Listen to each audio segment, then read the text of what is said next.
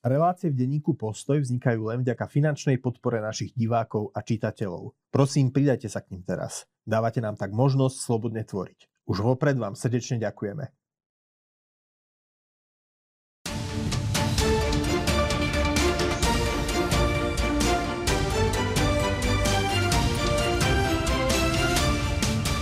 Milí priatelia, dovoľte, aby som vás privítal pri ďalšom vydaní nášho diskusného špeciálu s Andrejom Žiarovským. Andrej, vitaj. Zdravím ťa, dobrý deň. Pre tých, eh, ktorých už unavuje téma slovenské voľby, máme tu alternatívny program. 1. oktobra 1938, keby, sa, keby Československo neprijalo Mníchovskú, závery Mníchovskej dohody, tak by vypukla druhá svetová vojna vypukla by ale spôsobom, že Nemecko by napadlo nie Polsko, ale Československo, čiže keby sa teda Československo bolo bránilo. Skôr než, dnes sa budeme teda venovať Mníchovskej dohode, pretože tých, tieto dni sú, je, sú práve teda výročie mobilizácie, výročie podpisu Mníchovskej mm. dohody, výročie prijatia Mnichovskej dohody Československom, alebo Mnichovského diktátu, keď to mm. mám povedať inak. Ale skôr než sa dostaneme k tejto téme, tak sa spýtam predsa len na nejaké novinky z, z rusko-ukrajinského boiska. Dá sa povedať, že na východe nič nové?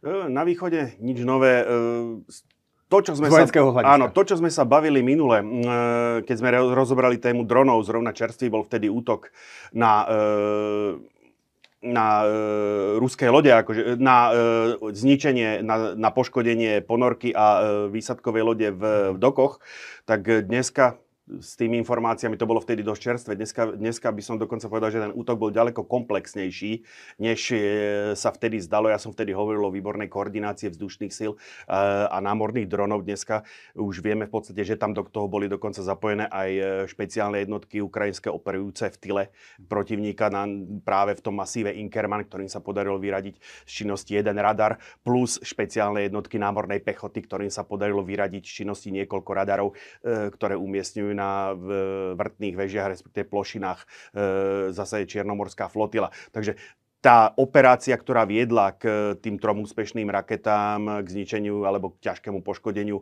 dvoch lodí a zariadenia lodeníc, bola ďaleko komplexnejšia a ono to potom malo ďalšie to vyústenie k útoku na záložné veliteľstvo Čiernomorskej flotily, e, dem, dá sa povedať demonstratívne poškodenie e, sídla Čiernomorskej flotily plus nejaké tie ďalšie útoky. Takže tu vidíme skutočne, že tomu Krymu tí Ukrajinci ako venujú systematickú pozornosť.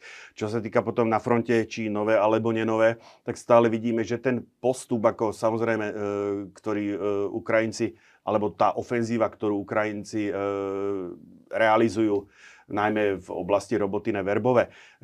samozrejme, nie je to evidentne žiadny blitzkrieg. Vidíme tam ale nejak, nejak, nejaké, po, nejaké postupy, akože pomalé to prehrízanie sa tou, ukrajinskou, tou ruskou obranou.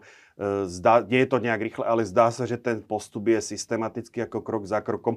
E, jedna, jedna vec... Na jednom úseku fronty teda bola pred pár dňami správa, že sa Ukrajinci dostali až za tú... Opatrne, opatrne. Je to, bereš to, bereš beriem, to, teda... beriem to z rezervou. Beriem, beriem to z rezervou. Určite ako nejaký pokus tam bol, ale ako potom aj samo ukrajinské velenie, e, ukrajinské správy boli akože trošku zdržanlivejšie k tomuto. Na iné chcem upozorniť. Mm-hmm. E, tá kazetová munícia. E, už niekoľkokrát sme tu hovorili, že Ukrajinci akože vedia niektorým tým zbraňovým systémom e, pristúpiť veľmi tvorivo, tak zdá sa, že sa to stalo aj s touto kazetovou muníciou, kde práve e, túto protipechotnú kazetovú muníciu, ktorá vie pokryť veľký úsek, Ukrajinci používajú čiastočne na odminovanie. Wow, to sa dá? Evidentne áno. Mhm. Evidentne áno, neviem teraz samozrejme, akože už nie, nie, je to originál, nie je to robené na túto činnosť, takže neviem s akou by som povedal, koľko mín e, ešte môže ostať. Samozrejme, zrejme to musia ešte raz prečesať ženisti toto územie, ale evidentne toto Ukrajinci používajú práve, e, ťažia z toho, že tá e, kazetová munícia pokrie pomerne veľkú plochu a práve e, to špecifikum toho boiska je momentálne, že tie e, polia, ktoré stávajú e, Ruské, Rusy ako defenzívne sú do veľk, dosť do veľkej hĺbky a práve tuto akože jedno z tých riešení, ako Ukrajinci podstate nahradzujú tie línové, líniové odminovače mm. e, do značnej miery e, substitujú tým, tým, týmito, touto kazetovou muníciou. Nevravím, že je to samospasiteľné, ale evidentne ako to zase hovorí o tom, ako, ako sa tie zbrane, ktoré možno boli určené na niečo iné, e, aplikujú na to dnešné boisko. To sú tie nezamýšľané dôsledky, ale pre, položím ti na toto laickú protiotázku. Nehrozí potom, že e, niektoré nevybuchnuté míny sa rozptýlia do priestoru, potom už sa už ani tí Rusi v tom nevyznajú, že kde zostajú. A prípadne nehrozí potom pechote, ktorá bude cez takto vyčistené územie postupovať, že, e, že na takéto míny narazia, respektíve, že dokonca ich zabije možno nejaká nevybuchnuté kúsky tej kazetovej munície. Pozor, Laická otázka. Pozor, tu si ako nepleďme dve veci. Diaľkové zamínovanie, to je ten systém zemledelia a tak ďalej, mm. respektíve e, americký systém M142, teraz si presne nepamätám už to číslo, e, je niečo iné, akože táto, samozrejme, kazetová munícia umožňuje aj akože rozhadzovať, akože by som na míny, ale tu sa bavíme priamo o e, kazetovej munícii, ktorá má, určite ničiť, proti, ničiť e, pechotu. Uh-huh. To znamená, ona vybuchuje buď pri dopade, alebo, ako, alebo, alebo e, v, nad terénom. Takže ona samozrejme môže zlyhať, môže tam ostať, ale toto jej úloha je už ako trošičku iná, než zamínovať. Takže, ale moja otázka, alebo moja, by som povedal, tak, taká, e, nie že pochybnosť, ale skôr ako je taká otázka, smeruje skôr do toho, že otázka, nakoľko je toto, e, takýto spôsob e, odminovania m, účinný z hľadiska ako vyčistenia toho koridoru. Preto si myslím, že on vždycky ako tá, ten, tí ženisti to budú musieť ešte raz prejsť, len samozrejme už tá hustota mín potom, ktoré prežijú takýto útok kazetovou muníciou, je podstate, podstate, podstate reči. A možno s tým aj súvisí práve ten postup, ktorý sme videli v priebehu posledných troch týždňov práve e, v tomto smere na Melitopol, ktorý sa podaril, alebo Tokmak, ktorý sa podaril Ukrajincom, že síce nie je to žiadny, hovorím, už som to slovo povedal, nie je to žiadny blitzkrieg, ale e, aj západní komentátori, dokonca aj, aj ruskí komentátori zase z tých opozičných kruhov sa zhodujú v tom, že síce ten ukrajinský postup nie je nejaký rýchly, ale je akože tie výsledky sú, by som povedal, systematické krok za krokom. Uvidíme, kam to, kam to, či im dovolí počasie, či je to, e, či e, je to, by som povedal, symptómom skutočne toho, že tá, tá ruská obrana začína povolovať, alebo či je to len, e, by som povedal, dočasný, dočasný úkaz. Som zvedavý aj na tvoj názor, možno na, vojen, na politickú stránku konfliktu alebo politický posledný vývoj. Ten sa točí okolo ukrajinského obilia. Treba povedať, že Ukrajinci nemôžu vyvážať obilie na svoje tradičné trhy, ako je Afrika, Blízky východ. Tak sa snažia alternatívne vyvážať ho do Európskej únie. Tu ale krajiny ako Slovensko, Polsko a ďalšie čelia ale také dileme. Na jednej strane tie lacné ukrajinské potraviny by nám v situácii inflácii pomohli zlacniť ceny mm. v obchodoch, na druhej strane ich konkurencia by e, vyradila, by mohla vyradiť e, a priviesť na mizinu slovenských, polských polnohospodárov. Čiže je tu táto dilema. Viedlo to aj ku vzájomným konfliktom medzi Polskom a Ukrajinou, čiastočne aj Slovenskou Ukrajinou, nejak sa to vláda snažila teda vyriešiť. Ale chcem sa ťa spýtať, ja viem, že toto nie je úplne tvoja parketa, ale chcel by som sa spýtať predsa len na tvoj názor, či toto je prvý, prvá, prvý znak možno nejakého, nejakej takej, nejakého takého rysu, alebo teda takého, takého, také, také diery v plote tej mm-hmm. uh, aliancie medzi Ukrajinou a Európskou úniou a teda, že či to nie je aj prísľubom toho, že možno toto, tomuto budeme čeliť, e, tejto otázke polnohospodárstva budeme čeliť, ak by Ukrajina stala pred vstupom do Európskej únie, lebo máme tu dotačnú politiku, európsku polnohospodárskú politiku a teraz otázka je, že či vstup e, Ukrajiny do EÚ, či na nedoplatia povedzme polskí a francúzsky farmári v prvom rade, mm. možno aj slovenskí. Takže chcem sa ťa spýtať, Ukrajina, obilie, Západ, čo si o tom no, myslíš? Poďme po poriadku, lebo ty si otvoril veľa tém. E, čo sa týka, by som povedal, toho ataku, ktorý, ako, ktorý sa podaril prezidentovi Zelen Zelenskému voči Polsku, no tak ako toto rozhodne nebol z najšťastnejších dní ako prezidenta Zelenského ako, mm, a polia, e, polská reakcia tomu, tomu zodpovedala. E, čo sa týka, e, keď to, keď to premietnem do toho obilia, tu treba skutočne povedať, že tie naše trhy ako sú preto polské obilie zavreté, Ukrajinské, či ukrajinské obilie zavreté, s tým, že ako tranzit je povolený. Ako ja som z okolností práve, keď toto prebiehalo, bol ako zrovna, zrovna v Kieve, tak viem, že aj samozrejme stýkam sa s ľuďmi z energetiky a tak ďalej, takže e, je to určitá bublina, ale tá reakcia bola, ako že by som povedal výrazne, e, asi tak, že preboha, čo prezident blbne. Keď to mm. takto poviem. Takže, lebo ten nepomer, ako by som povedal, toho polského prínosu k obrany schopnosti alebo k obrane Ukrajiny proti terajším, akože by som povedal, nejakým sporom ohľad, ohľadne obilie, to je, to, je, to je nezmerné, takže ono okamžite sa do toho vrhli. Aj e, polský prezident Duda a začali sa trošičku akože tie, tie hroty ulamovať. Či je to znakom, že tam dochádza k nejakým trhlinám, alebo nie, ja si myslím skôr, že e, medzi len medzi autokratickými štátmi, e, autokraticky spravovanými štátmi nedochádza k takým, takýmto tradíciám. Tam je to buď e, družba na väčšie veky, alebo nepriateľstvo na väčšie veky. Práve medzi demokratickými štátmi občas ako dochádza k takýmto, k takýmto tradíciám. Ja by som toto aj hneď ako náhle na, do, došlo k tejto reakcii prezidenta Dudu, aj polský premiér trošičku v zápäti akože zjemnil ten svoj výrok.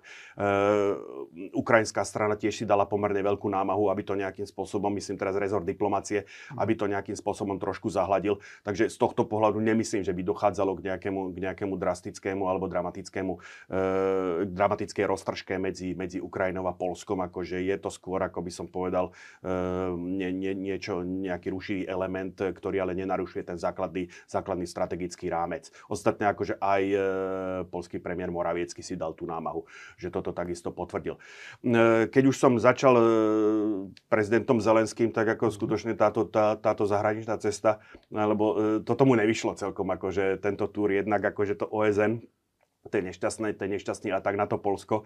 A potom samozrejme Kanada, e, kde v parlamente sa objavil e, človek, o ktorom sa teda, ktorý mal byť hrdina protikomunistického odboja. Ukázalo sa, že je bývalým príslušníkom 14. E, granatníckej divízie SS Galicien.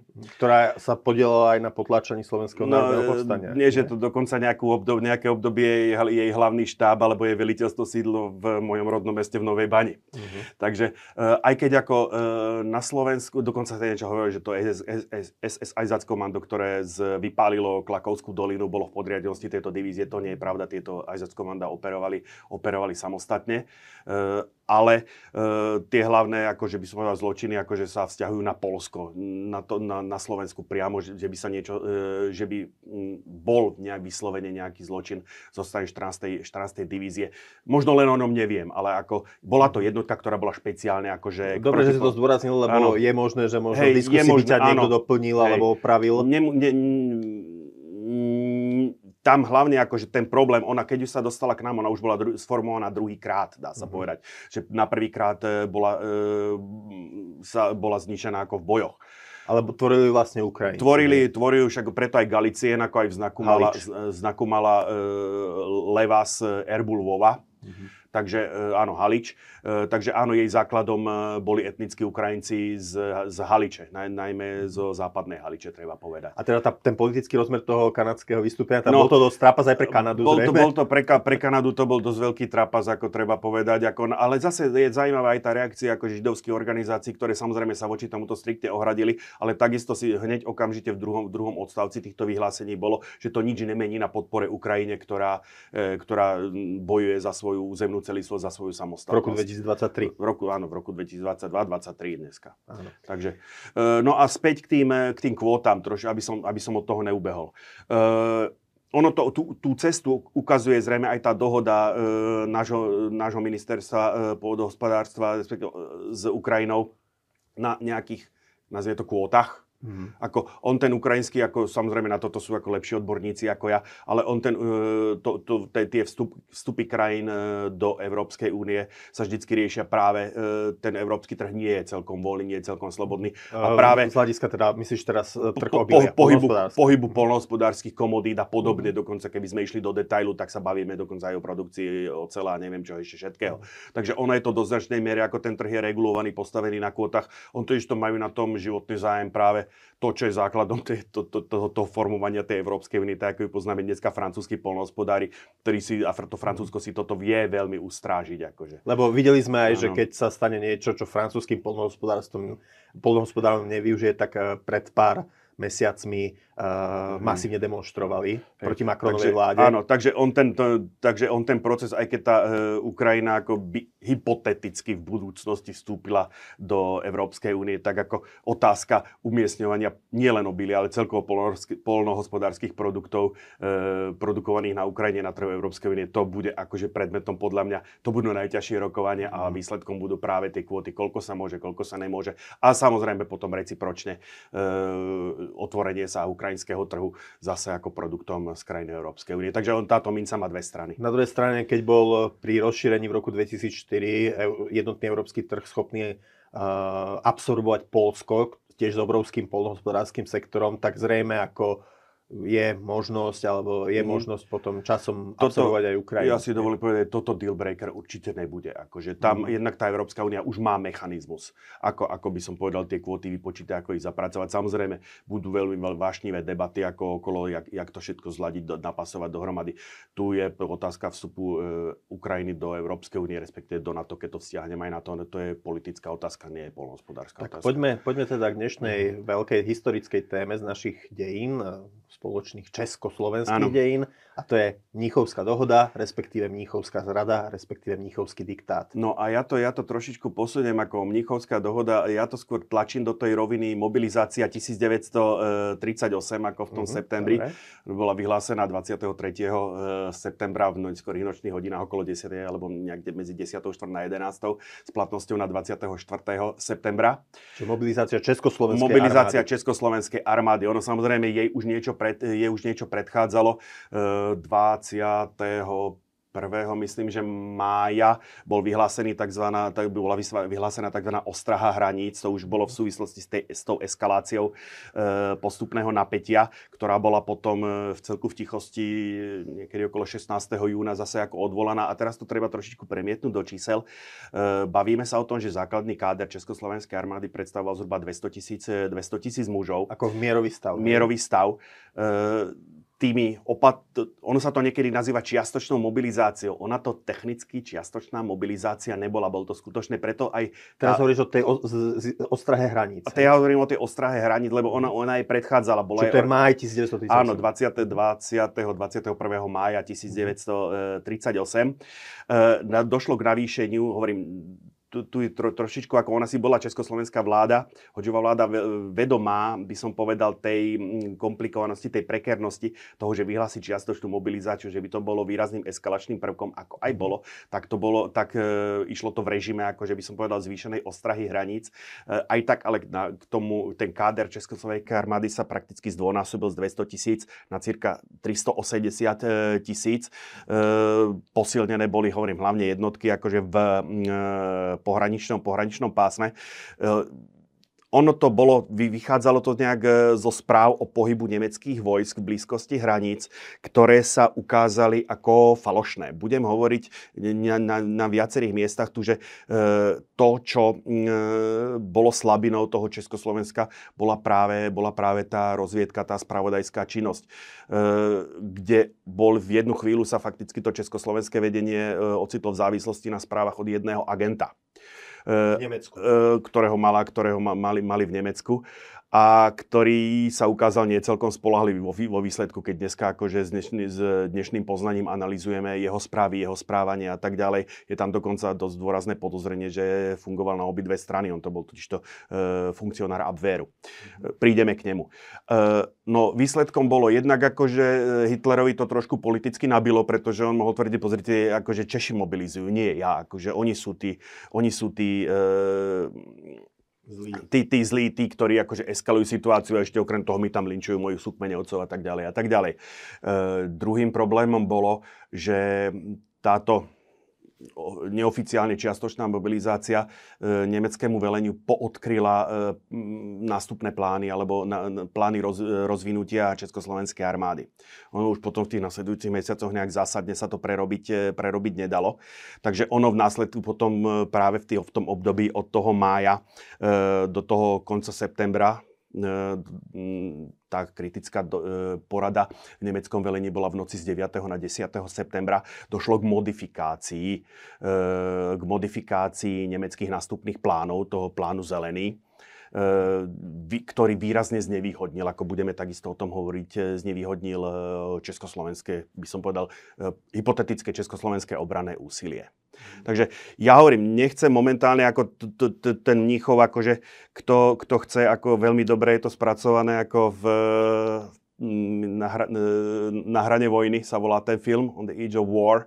Uh, myslím, dá sa, dá niektoré no, streamovacie... Myslím si, áno, že na niektorých streamovacích službách sa dá vidieť, dá a... film podľa vlastne britského spisovateľa Harrisa, podľa jeho románu to bolo natočené. I keď to bol veľmi kritizovaný aj film, aj román kvôli tomu, že Chamberlain je tam troška ako uh, vykreslený ako politik, ktorý Ehm, vlastne získaval, kupoval čas preto, aby mohla Británia no. posilniť svoju obranu v tom Mníchove. Uh, viete, vieš, ono, ono je to tak, že vatikánska a, vatikánska a uh, britská diplomácia má jednu, jednu spoločnú vlastnosť. Nikdy sa nemýli.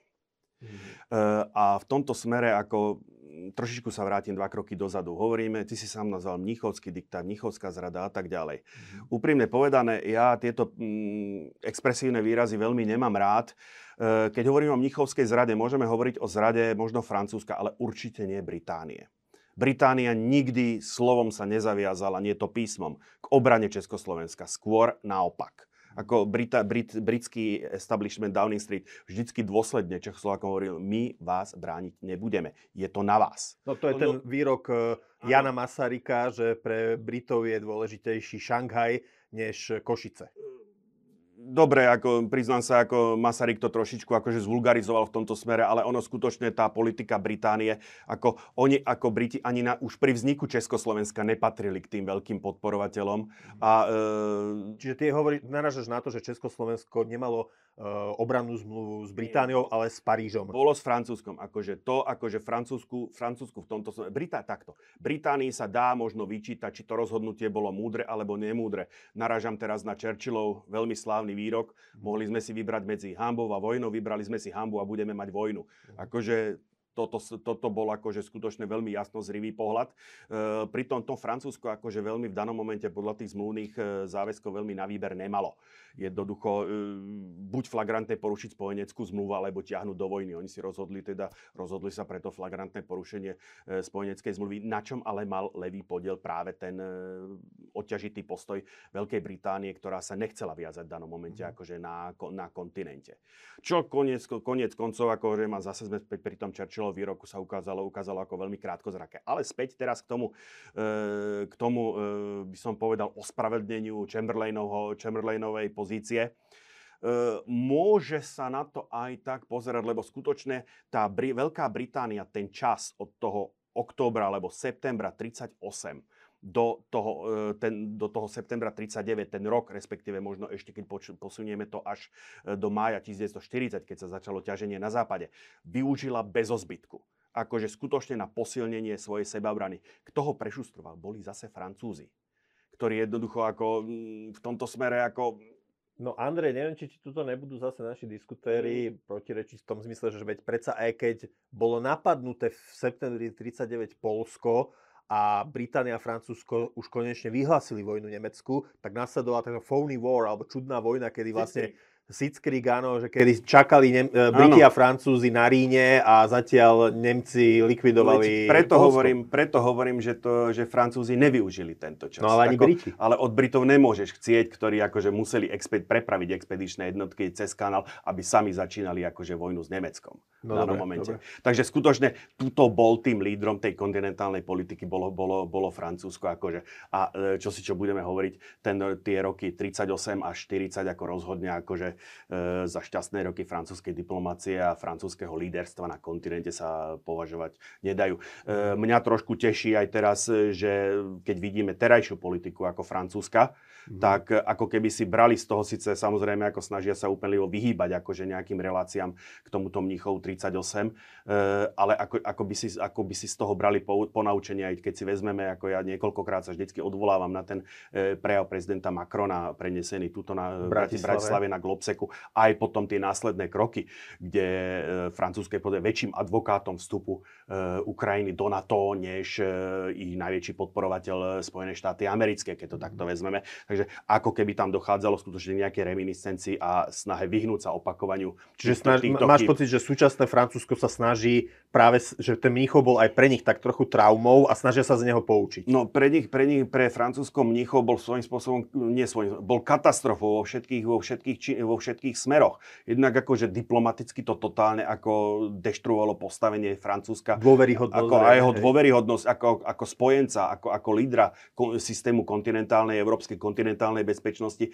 To, to malo katastrofálne následky. Ja hovorím, naviac ešte tí Briti vedeli z tohoto niečo vy, vyťažiť pre seba ako minimálne pripravili svoju krajinu na tú obrany schopnosť, čo sa potom ukázalo aj pri tom... E, aj pri tom Britániu v roku 1940. To je už, to je už tá špička ľadovca. Mm. Ale ako vidíme, ono, že zároveň to ako keby podlomilo dôveryhodnosť toho Francúzska v očiach Downing Street. Mm-hmm. No, vidí aj to ťaženie, ktoré sa začalo v eh, maji 40 ako...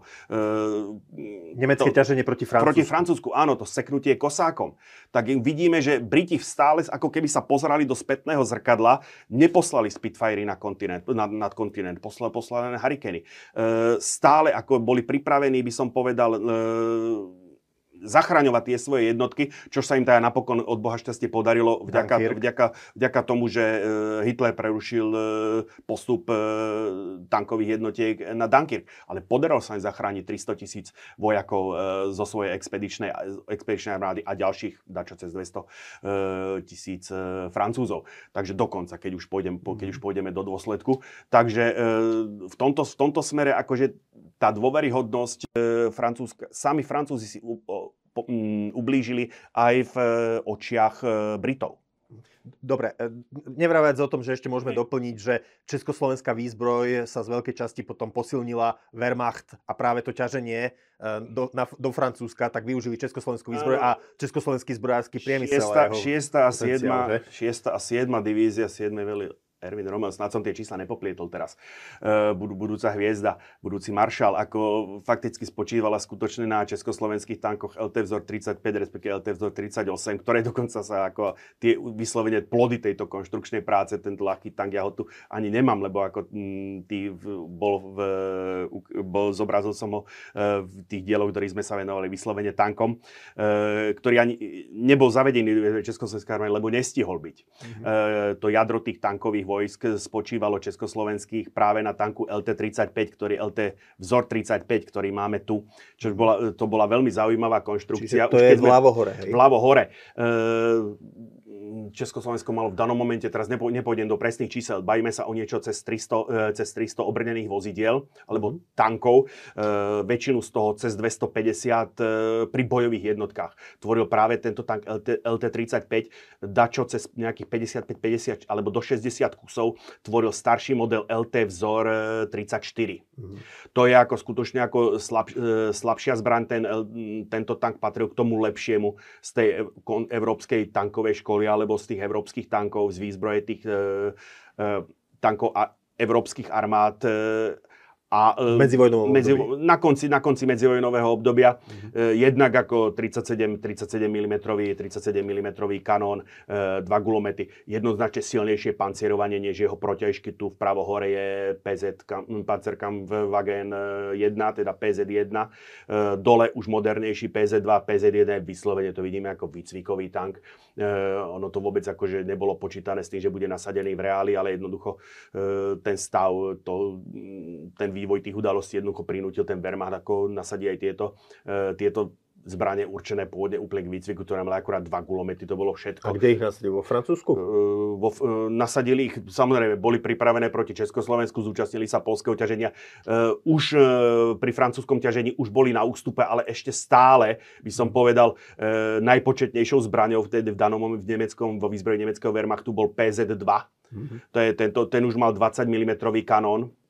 Ktorý E, vo chvíli, keď sa v ňom použilo, e, použila munícia s wolframovým jadrom, tak akože dosahoval veľ, veľmi dobrých výkonov, ale stále to bolo vozidlo určené skôr ako, bol to ľahký tank, určené skôr ako na prieskum a než na priamu bojovú činnosť. Výhoda, hlavná tá výhoda toho Nemecka ktorá sa prejavila v tom ťažení voči Polsku aj voči Francúzsku a zrejme by sa bola prejavila aj voči Československu. Pretože keď porovnávame september 38, alebo teda začiatok oktobra 38 versus september 39 Polsko, tak ako človek sa nevyhne niektorým paralelám. Jednak porovnania síly a úrovne polskej a československej armády voči Wehrmachtu a potom samozrejme tá nasadená taktika, tie kvalita dôstojníckého zboru, kvalita mužstva. Tam ako budem sa dať to možno na ten, na ten rok 1939 voči Polsku akože viackrát odvolávať. E, keď budeme prechádzať jednotlivé kategórie, hlavne akože keď budeme hovoriť o nasadenej, o pripravenej taktike. Takže čo sa týka PZ, PZ-2, to už bol nesporne tank určený do boja. E, to je taká zaujímavé, že tu už tieto tanky ako mali vlečenú nápravu odprúženú, teraz idem trošku do technických detailov listovými perami. Pri verziách EF alebo e, CD sa myslím experimentovalo e, už s torznými tyčami, ale pri, tém, pri tomto tanku ako e, sa to ešte nejak veľmi neosvedčilo, potom sa to použilo, alebo tento prístup bol potom použitý už štandardne pri tankoch PZ3, PZ4, ktoré už v tých prvé verzie boli k dispozícii aj v roku 1938 ale ako priznám, bavíme sa o niekoľkých desiatko, desiatkách kusov. Tieto tanky ešte v ťažení proti Francúzsku neboli základom e, nemeckej Panzerwaffe, keď to takto povieme. E, to, čo bol možno problém, bol, e, bola taktika alebo doktrína nasadenia ako tankových vojsk. E, Československá, československý systém alebo tvorby tankových vojsk vychádzal e, z koncepcie francúzskych ľahkých mechanizovaných divízií, DLM sa to označuje skratkou.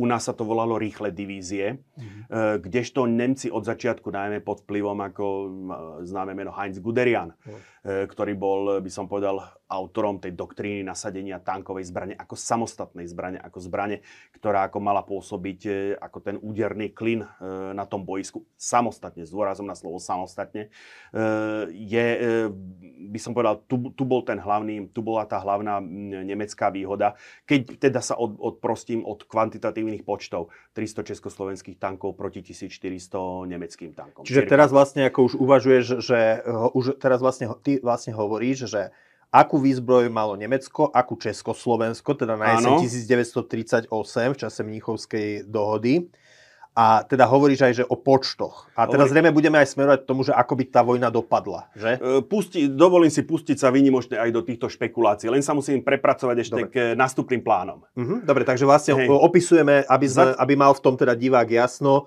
opisujeme zbranie a doktrínu. Takto, a... prejdem, prejdeme si zbranie, akože do tých až tak do hĺbky nejdem, lebo o tom je popísaný fúru, fúru materiálu, sústredím sa skutočne len na tie hlavné typy a budem to vždycky opierať, by som povedal, o tú doktrínu nasadenia. Uh-huh. Jedna vec je kvalita zbraní, druhá vec je kvantita zbraní, tretia vec je by som povedal, doktrína nasadenia, spôsob, akým tieto zbranie boli nasadené. Najväčší rozdiel sa presajavuje práve pri tejto tankovej zbrani, kde tí Nemci skutočne brali tank ako samostatnú útočnú zbraň. V tom ponímaní Československa, e, ktoré reflektovalo ten francúzsky prístup, bolo v podstate, bol tank podpornou jednotkou peších jednotiek. Takto boli koncipované e, aj tie štyri rýchle divízie, ktoré malo Československo. Tu je s jedným ale.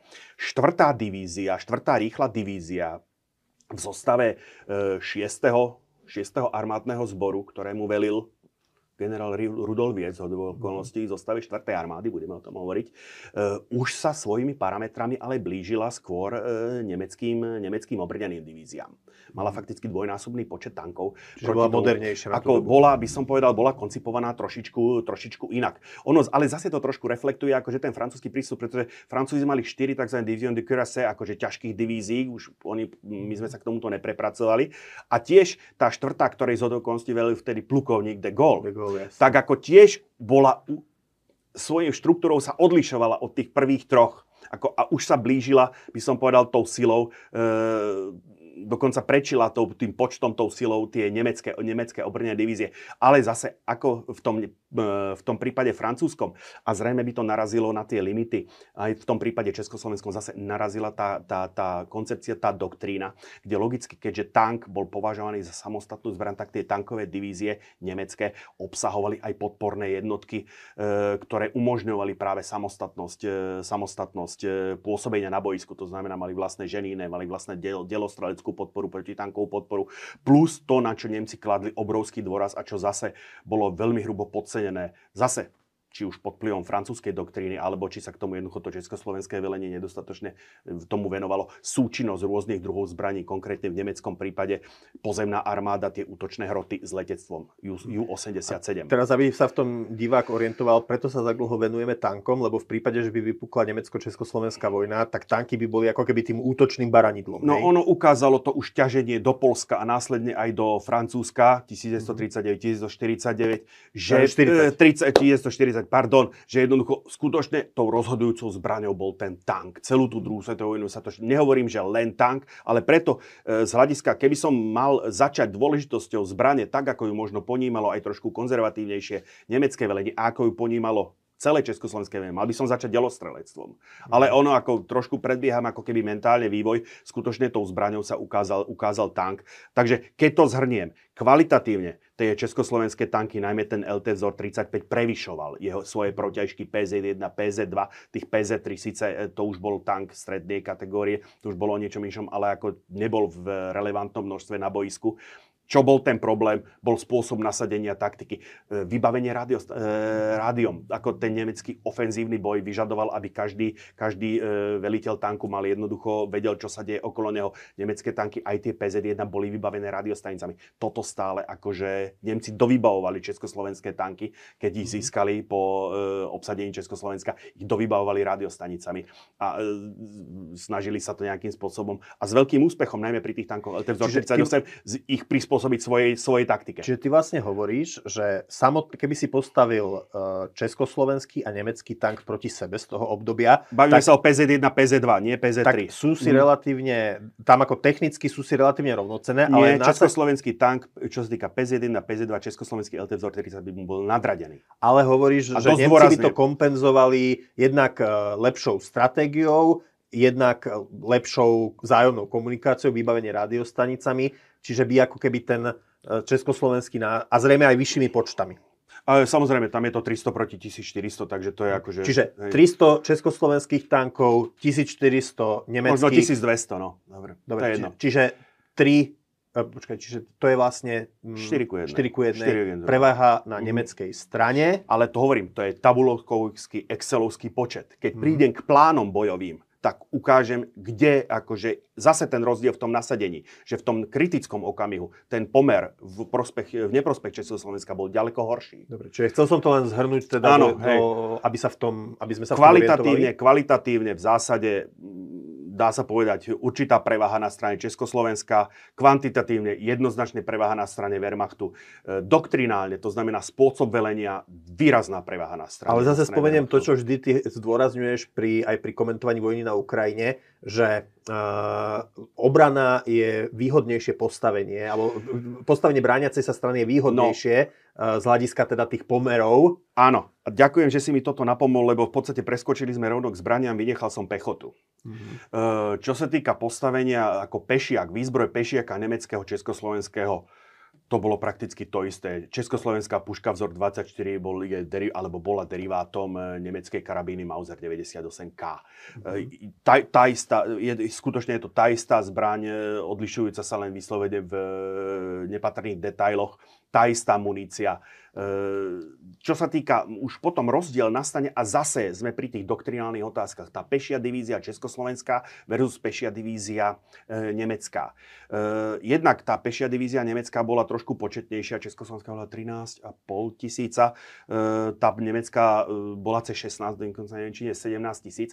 Problém bol, ako čo mohol byť problém na boisku, je, e, tá nemecká pešia divízia mala trošku, e, mala cirka 15% viacej gulometov ako, e, ako československá divízia. Tam sa prejavil zase ten trošku konzervatívnejší prístup toho československého velenia. Ono už od prvej svetovej vojny to nemecké, tá, tie, to nemecké pešie družstvo je vždy stavané okolo gulometu.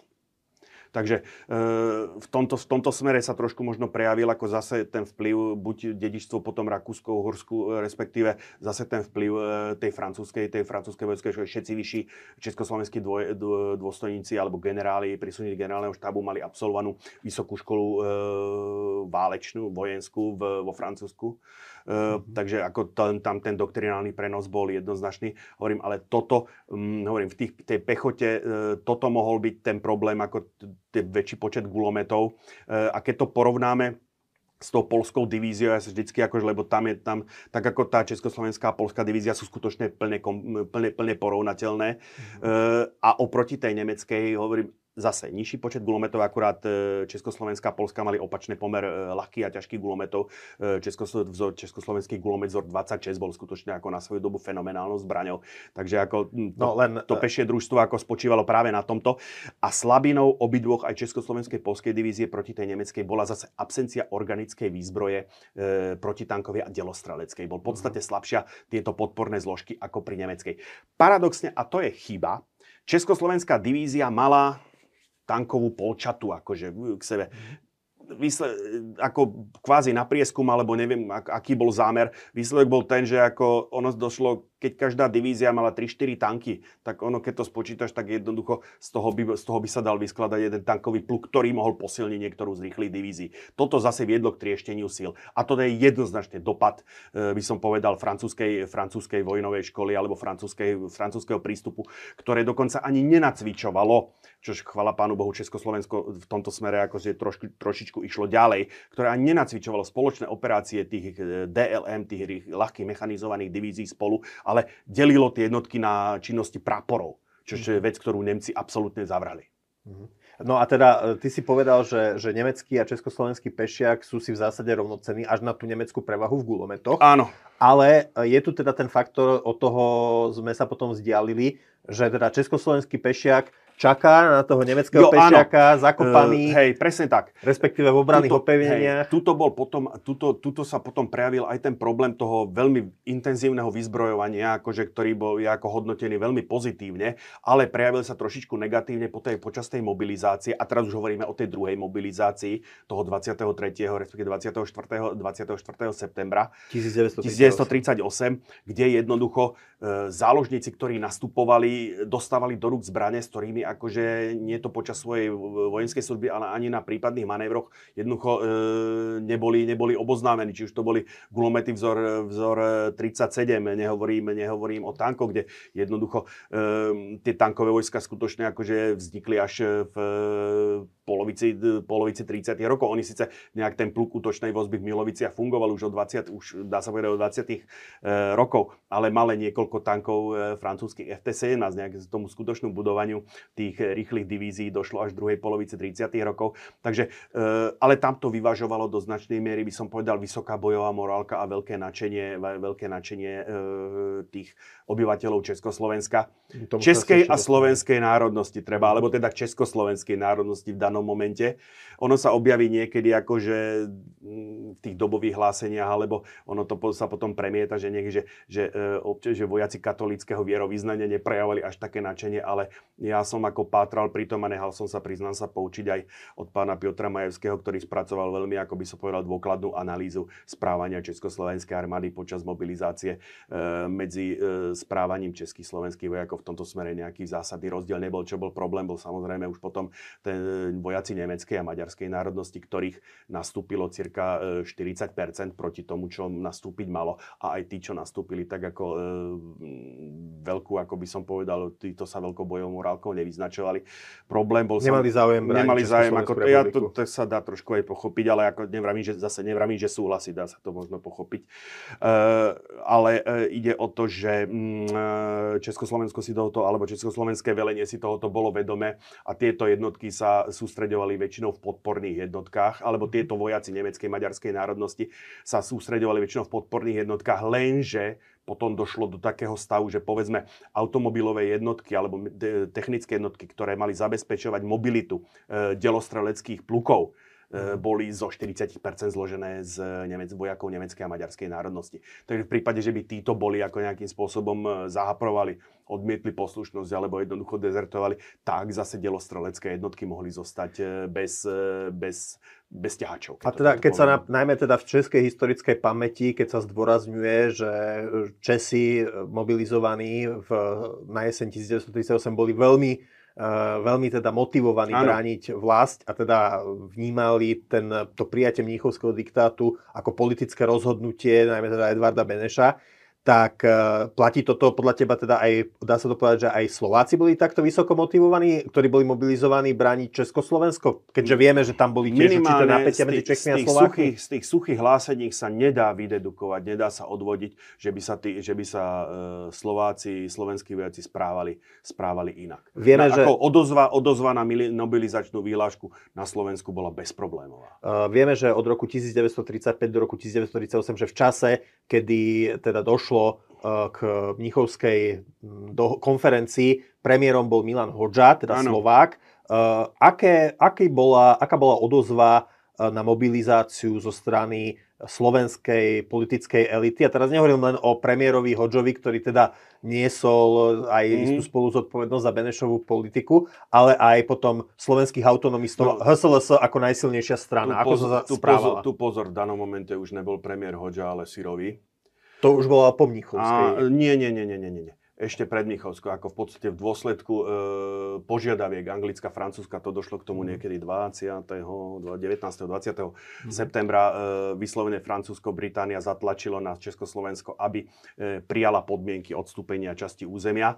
Hoďová vláda ako bola v celku ochotná o tomto jednať výsledok, ale bol akože fakticky generál, generálny štrajk, e, protesty akože verejnosti, ktoré viedlo k odstúpeniu Hoďovej vlády a mm. nástupu vlády generála Sirového. Mm bývalého generálneho inšpektora Československej armády. Aj bývalého legionára. Áno, aj bývalého legionára. Hovorím, okrem eh, pár, pár eh, vojakov, budeme o tom hovoriť. Eh, oni všetci boli legionári, alebo tá špička, tá generalita Československej armády stála, stála padala na, legionár, na legionárskej tradícii. Ono s, s tou páskou cez oči Sirovi, najmä Čechom, budeme mohol ňom, po, pripomínať budeme, Žižku, že? On mal aj prezivku Zborovský Žižka. Uh, takže ako toto už, toto už skutočne tú mobilizáciu toho 23. to už riadila ako syrového vláda. E, Československá, československá politická e, elita alebo establishment e, v tom momente vyjadrovali lojalitu Československu. Ako treba tu povedať, že skutočne tie natvrdo separatistické tendencie sa prejavili až v februári 1939, keď slovenské elity a najmä a fakticky osvojil si to vtedy aj budúci prezident Tiso, keď videli, že tie československé pražské elity nemajú, neudržia ten štát, nemajú zájem ho mhm. brániť. To, a práve svojim k nárastu tých separatistických tendencií práve došlo v dôsledku Mníchova, keď, e, však čo, čo budeme, ten československý štát do zastúpenie Slovákov, e, v, bol tam jeden jediný generál, za celý mhm. čas bol jeden jediný premiér e, Slovák, práve, práve Hoďa tí ministri vždycky boli nejakým príveskom, akože tej pražskej mhm. vlády by si ministri slovenské, e, za slovenské politické strany. Takže vo chvíli, ako náhle to bolo prebaveť, oni nebránia, nemajú zájem brániť svoj vlastný štát, tak samozrejme ono to malo na tú slovenskú tak my politiku. Sa musíme zariadiť. Áno, tak na tú slovenskú politiku to malo potom ten dopad, do tak, oni nebránia svoj vlastný štát, do, tak my sa musíme starať sami o seba. No ale ešte v roku 1938, aký bol postoj slovenských autonomistov, HSLS najmä k mobilizácii, ako najsilnejšie strany? Ti hovorím, že tá odozva bola ako, bolo, bolo vyjadrenie lojality lojality Československu, akože a tá mobilizácia na Slovensku prebehla, mm. prebehla e, s podporou e, politických, politických strán a prebehla bez problémov aj na Slovensku. Dobre, čiže e, a teraz, na jeseň 1938 mm. Slováci vlastne vyjadrili podporu spoločnému áno, štátu. Je, Áno, už sme to niekoľkokrát povedali. Tam ešte ide o takú vec, že jednoducho ten mobilizačný systém bol trošičku iný, než my si ho pamätáme, my starší, čo sme akože ešte, ešte zažili základnú vojenskú službu, kde jednoducho bolo treba sa skutočne hlásiť na najbližšej okresnej vojenskej správe, kde potom už pridelovali. Tuto bolo, že sa tí ľudia museli hlásiť u svojho pluku u, u svojho domovského pluku, čo v praxi znamenalo, že ľudia z, ja neviem, zo Svidníka museli cestovať do Plzne. Akože a napriek tomu, ako tie jednotky ako, e, boli naplnené, ako tam, sa, tam bol práve že opačný problém, že oni ani nečakali do, do toho termínu, tí ľudia sa začali hlásiť ako u tých svojich plukov prakticky okamžite. A problém s ubytovaním, problém s zabezpečením uniformy a tak ďalej. To boli také problémy, ktoré ako by som nechcem povedať, že boli príjemné, ale akože bola to tá, tá odozva tých obyvateľov československej národnosti, teda českej a slovenskej po našom, Mhm. e, bola skutočne ako veľmi manifestačná, tak by som povedal.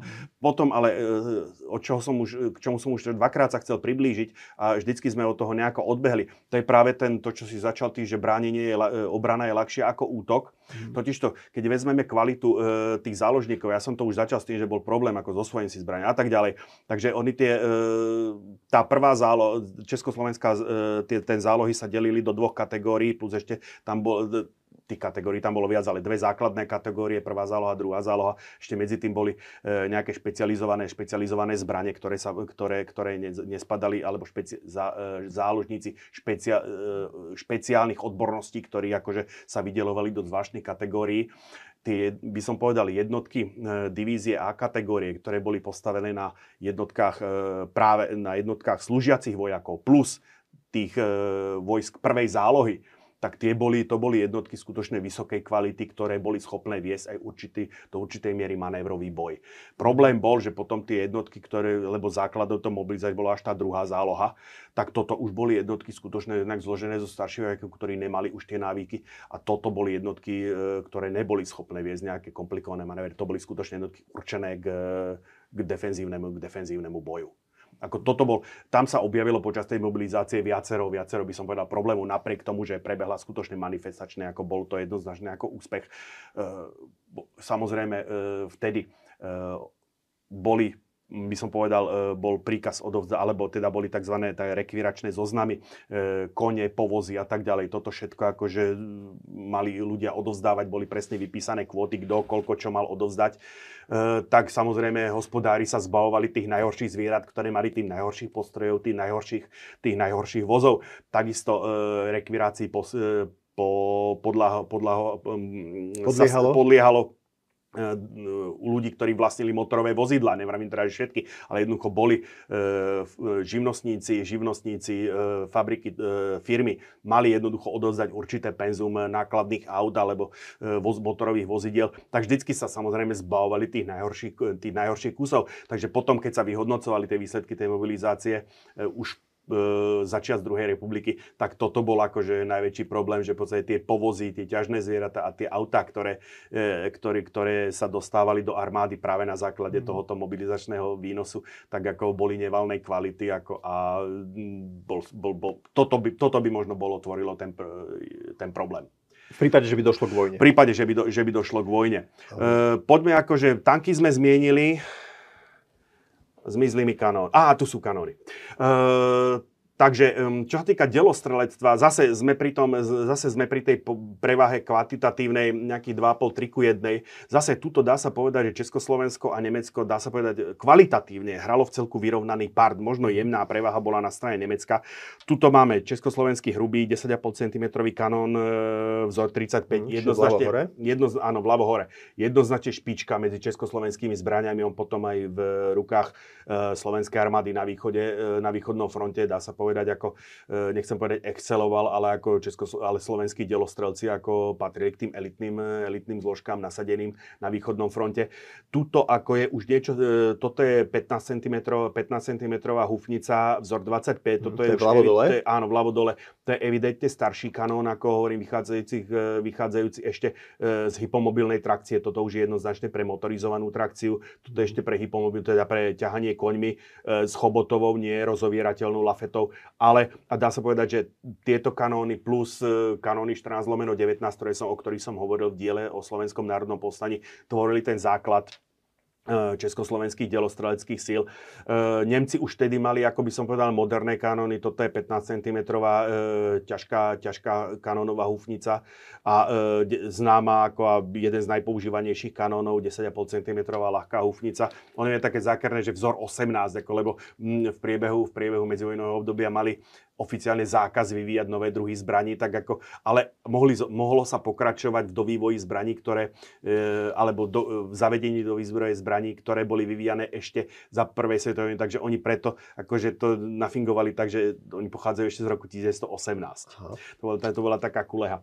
Uh, ale akože toto sú samozrejme tie najmodernejšie zbranie, ktoré v danom momente Nemecka, e, Nemecka, nemecký Wehrmacht mal. Samozrejme, ja som aj minule sme hovorili o tom kanóne ZIG 33 a podobne. Takže ako e, ten pomer, keď vezmeme moderných, nemoderných zbraní, e, vychádza trošičku mierne v prevahu, v prevahu e, Nemcov, ale zase akože dramatický, dramatický rozdiel to nebol. To, čo mohlo byť slabinou e, nemeckého systému, bol nedostatočný počet vycvičených záloh. Tí vojaci, ktorí boli k dispozícii, tí mali samozrejme ako veľmi kvalitný nemecký výcvik. Dokonca to, keď vezmeme dôstojníkov, tak to, že ten Reichswehr si prešiel ako obdobím takým veľmi chudobným na počty, umožnilo vyselektovať, paradoxne ako Nemci z toho ešte vyťažili to velenie, vyselektovať selektovať tých obzvlášť schopných dôstojníkov, ponehať si len tých e, stále, ako tá mentalita sa udržala v tom, tom pojme tej veľkej armády, aj keď bol ten Reichswehr ako veľmi stvrknutý, ale nedalo sa to, ako toto sa, to sa nedalo, e, by som povedal, e, oklamať tým, že jednoducho tomu, Reichs, tomu Wehrmachtu chýbali vycvičené zálohy, na čo sa zase mohla spolahnuť tá československá armáda. Hovorím, bol, bol tam ten problém, samozrejme delostrelec, ktorý sa, záložník, ktorý sa dostal k tomuto kanónu vzor 35, tak má s tým problém, lebo nikdy v živote ho nevidel. Akože to bol ten výsledok toho prekotného vyzbrojovania tej československej armády. Ono aj tu už bola... Závere 30. rokov. Záver v druhej polovici 30. rokov, alebo, uh, alebo teda po roku 1933. Uh, e, tuto samozrejme už bola k dispozícii aj moderná húbnica vzor 37, ale teda bola, bola vo výrobnom procese, zase mala podobný osud ako tank LT-38, užívali ju až Nemci. Takže toto hovorím, pokiaľ bude delostrelectvo, tankové jednotky, pokiaľ e, minimálne, keď hovoríme o kvalite, tuto Československo ako hralo vyslovene vyrovnaný part.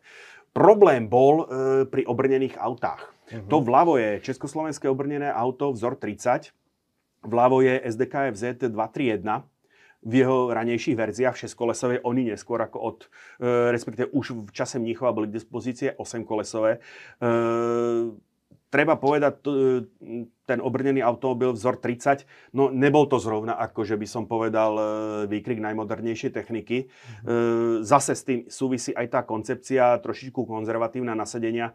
Nemci, Nemci tieto autá nasadzovali nielen v tej tradičnej prieskumnej role. E, konkrétne aj tento typ je vyzbrojený 20 cm kanónom, ktorý bol schopný akože ničiť aj tanky, tanky vtedajšej doby. Takže Nemci tieto autá nasadzovali, mali ďaleko by som povedal veľkorysejší alebo ambicioznejší, ambicioznejší spôsob na nasadenia tých aut, nehovoriac o tom, že tu skutočne tá prevaha v počtoch bola viac než 10 ku 1. Akože to pri tých, e, to, mm, to, to, ten, to auto vzor 30 bolo, by som povedal, nechcem povedať chudobný príbuzným, ale to bolo len akože mm, doplnkom e, tej motorizovanej alebo mechanizovanej časti armády. E, u, Nemci mali samostatnú doktrínu alebo samostatný spôsob nasadenia týchto aut. Čož práve v súvislosti s hustou cest, sieťou ciest v Srednej Európe práve tieto, tank, tieto obrnené auta vyzbrojené tým 20, cm, 20 mm kanónom ešte z nás znásobovali, by som povedal, tú prevahu, tú prevahu v tej obrnenej sile. Mm-hmm. kvantitatívnu. A v tomto prípade, v prípade tých obrnených e, aut, aj kvalitatívnu. No a toto už je hotové nešťastie ako to, pokiaľ lietadla, hovoríme, lietadla, pokiaľ hovoríme o pozemnej armáde, tak tu akože minimálne v tej kvalitatívnej zložke, samozrejme tá kvantitatívna odrážala počet obyvateľov, pomer počtu obyvateľov a pomer industriálnej sily jednotlivých e, obidvoch krajín Nemecka, Nemecka aj e, Československa, ale tu jednoducho tu československí konštruktory nezachytili ten vývoj. Ono už asi ekonomika toho Československa, tá, tá priemyselno-vedecká kapacita výskumná nestačila na to, e, to, Českosloven, to československé letectvo letectvo v eh, septembri 38 stále stálo a padalo na stíhacích lietadlách, ktoré ako mm, sú ako tým nevyhnutným základom pre vybudovanie vzdušnej nadvláhy. Toto je prosím pekne B5, Avia B534 e, štvrtej série, už so zakrytou kabinou stále sa bavíme, ale o mm, dvojplošníku, o, o dvojplošníku vyzbrojený. Výzbroj, síce tá výzbroj bola povedzme s týmto Messerschmittom, to je verzia C, e, bola porovnateľná, áno, hej, 109, B109 verzia C, so španielskými výsostnými znakmi, tak to bol nasadený ako počas občianskej vojny. E, 4, 4 gulomety v zásade puškovej ráže, tam ten rozdiel nebol. Už potom samozrejme sa tam objavili v tých Messerschmittoch verzia a podobne už bol kanon. Ale e, čo sa týka ako jednoducho rýchlosti, e, tá avia nedala ani 400 km za hodinu, to bolo 365-380 km za hodinu. A Messerschmitt? A Messerschmitt e, dával 475, potom verzie, verzia E už dávala tesne pod 500. Takže ako to je jednoducho plus, to bavíme sa o, bavíme sa o celokovej konštrukcii, toto bolo lietadlo ako trubková konštrukcia do značnej miery buď potiahnutá plechom alebo e, potiahnutá plátnom do značnej miery. E, väčšina. Takže pevný podvozok, zaťahovací podvozok. Takže v tomto smere ako jednoducho to československé stíhacie letectvo, ako tu ani nejdem hovoriť ako o počtoch, ako že tu už tu, tu ako Československo nemohlo sa ani kvalitatívne rovnať. Už len hovorím, ten 100-kilometrový rozdiel v tej rýchlosti. E, Messerschmitt e, pilot sedel, si pilot sedel za pancierovým štítom. E, jeho takom sedačku, za, sed, za sedačkou mal pancierovú platňu. E, Avia nemala žiadnu pancierovú ochranu. A môžem ti položiť, že úplne že hypotetickú otázku, ktorá samozrejme vyplýva z toho, mm. že sme poučení e, arabsko-izraelskými vojnami mm. z mhm. druhej polovice 20. storočia.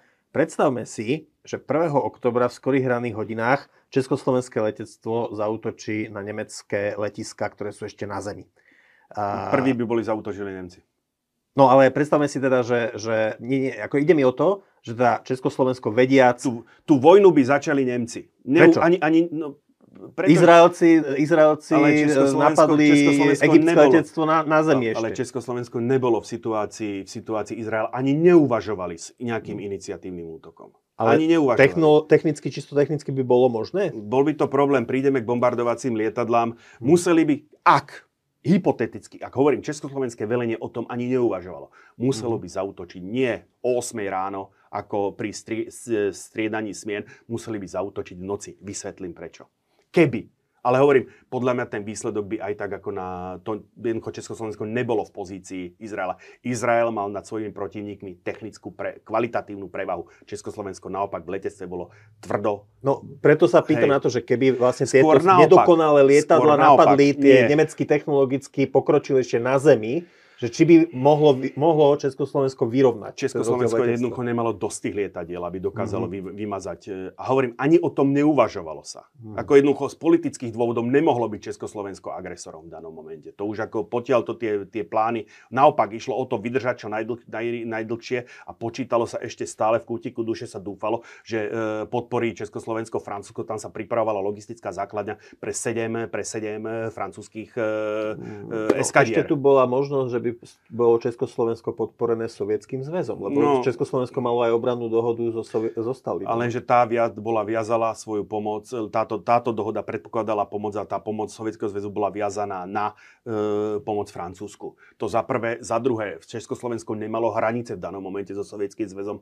Prechod, Česko, prechod sovietských vojsk by muselo povoliť alebo Polsko, alebo Rumúnsko. Uh-huh. Ani jeden z týchto štátov k tomu nebol svolný. Odľa od toho, že ja si myslím na základe toho, čo viem o tejto situácii, že v zásade tá pomoc, ktorú ponúkal Stalin, bola len demonstratívna. Mm-hmm. Takže, e, hovorím, stíhacie, stíhacie e, letectvo e, sme prebrali, bombardovacie letectvo, situácia, a to je odpoveď na tvoju otázku. Jo, e, ešte opačne, keby, e, či nemohlo v podstate naopak nemecké letectvo vymazať e, Česko, aj to slabšie československé letectvo z povrchu náhlým útokom. Československé letectvo zvládlo jeden bravúrny manéver, rozptýlenie sa na polné letiská. Mm-hmm. Systematicky toto malo Československé letectvo skutočne pripravené, zvládnuté. To znamená, to nebolo len, že preletíme na nejakú záložnú plochu, tam musela byť zásoby munície, zásoby paliva a tak ďalej. Zásoby paliva, munície, bomb boli zhruba na dva, Československá armáda mala asi na dva mesiace bojov. Mm-hmm. Takže to, Celá, hej, nehovoríš len o letectve. Lete, hovoríš... Partikulárne letectvo, ale keď to premietnem do delostreleckých granátov, bola situácia o niečo lepšia v danom momente, ale akože v zásade akože e, zdroje na boj, asi tak tie mobilizačné zásoby skutočne zodpovedali tým, tým dvom mesiacom bojom, hmm. približne. Akože vza, keďže muničky a zbrojovky, všetko bolo sústredené väčšinou v západných Čechách, niečo málo bolo na západnom Slovensku. No začalo sa už v druhej polovici 30 rokov budovať aj na, na považí. Áno, ale stále to gro bolo v západných Čechách E, Plzeň a podobne. E, takže e, jednoducho aj ten obranný plán, o ktorom prídeme, jednoducho počítal s tým, že tá armáda sa stiahne e, niekde na, na československé pomedzie, ako ak by sa teda dokázala udržať na tomto území. Tým pádom toto všetko by bolo stratené a tá armáda by si skutočne musela vystačiť s tým, čo má v danom momente v skladoch, alebo to, čo zachráni pred nemeckým bombardovaním alebo pred nemeckou vzdušnou dominanciou. Pretože, a to sme pri, tom, pri, tom, e, pri tej situácii, že e, to bombardovacie letectvo bolo len o málo lepšie na tom, než to stíhacie. Než to stíhacie. Základom tvorili v podstate, tu to vidíme ešte, síce už uh, tá konštrukcia uh, bola, by som povedal, spoči, spo, tam, tam už to nebolo potiahnuté plátnom, to už boli kovové konštrukcie, ale vidíme dvojplošný, e, bombardov, dvojmotorový bombardovací lietadlo, to je mar, licenčná výroba Marcel Bloch 200. Pri bombardovacích lietadlách už to Československo si nestať nevystačilo s vlastným výbojovým potenciálom, muselo nakupovať licencie. Toto lietadlo vidíš, tak jednak ešte aerodynamický tvar zodpovedajúci, je neviem, prelomu 20-30 rokov, takže tá aerodynamika ako tohoto lietadla je mm, veľmi, by som povedal, nie celkom, nie, no zkrátka zodpovedal to vtedajším technologickým mm. možnostiam. Čiže bolo to v istom sme Áno, v danom, momente, v danom momente už to bolo zastaré lietadlo, keď už pre nič inšie, tak preto, že mal pevný podvozok. Mm. Z tohoto pohľadu, ja som aj keď sme preberali e, bombardovacie letectvo, tak som sa tak zamýšľal, že prečo, to, prečo Československo, keď už tak nekúpilo licenciu alebo neupgradeovalo tú licenciu na MB210, ktorý už mal zaťahovací podvozok, aj tá aerodynamika toho lietadla bola už riešená trošičku lepšie a e, neodlišovala sa technológia výroby zásadným spôsobom. Takže možno je to otázka času, akože, že už jednoducho sa to nestilo. Najrychlejším, najlepším, najmodernejším lietadlom je prosím pekne Avia B-71, rýchly bombardér. To je vľavo dole. Hej. To je vľavo, áno, to je vľavo dole, čo nie je nič inšie ako licenčne vyrábané lietadlo e, Tupolev SB2 sovietskej uh-huh. konštrukcie.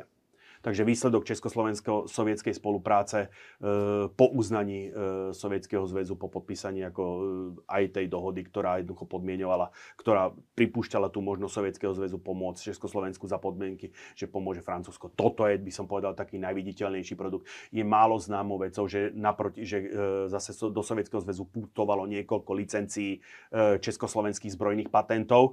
Takto do, kompletne do, že by do solových zbroje sa to nejako neprejavilo, ale tie československé patenty boli hodne použité pri projektovaní delostreleckej výzbroje. Pretože tam hlavne horské, licencia na horský kanon bola predaná e, a ešte nejaké zbrania okolo toho. A mm-hmm. hovorím, hlavne ako, že e, čiasto tie licencie sa potom e, prejavili pri dielčom konštruovaní. Tam to nešlo vyslovene do, takéto, do takéhoto solitárneho kusu, ako bola táto Avia B71.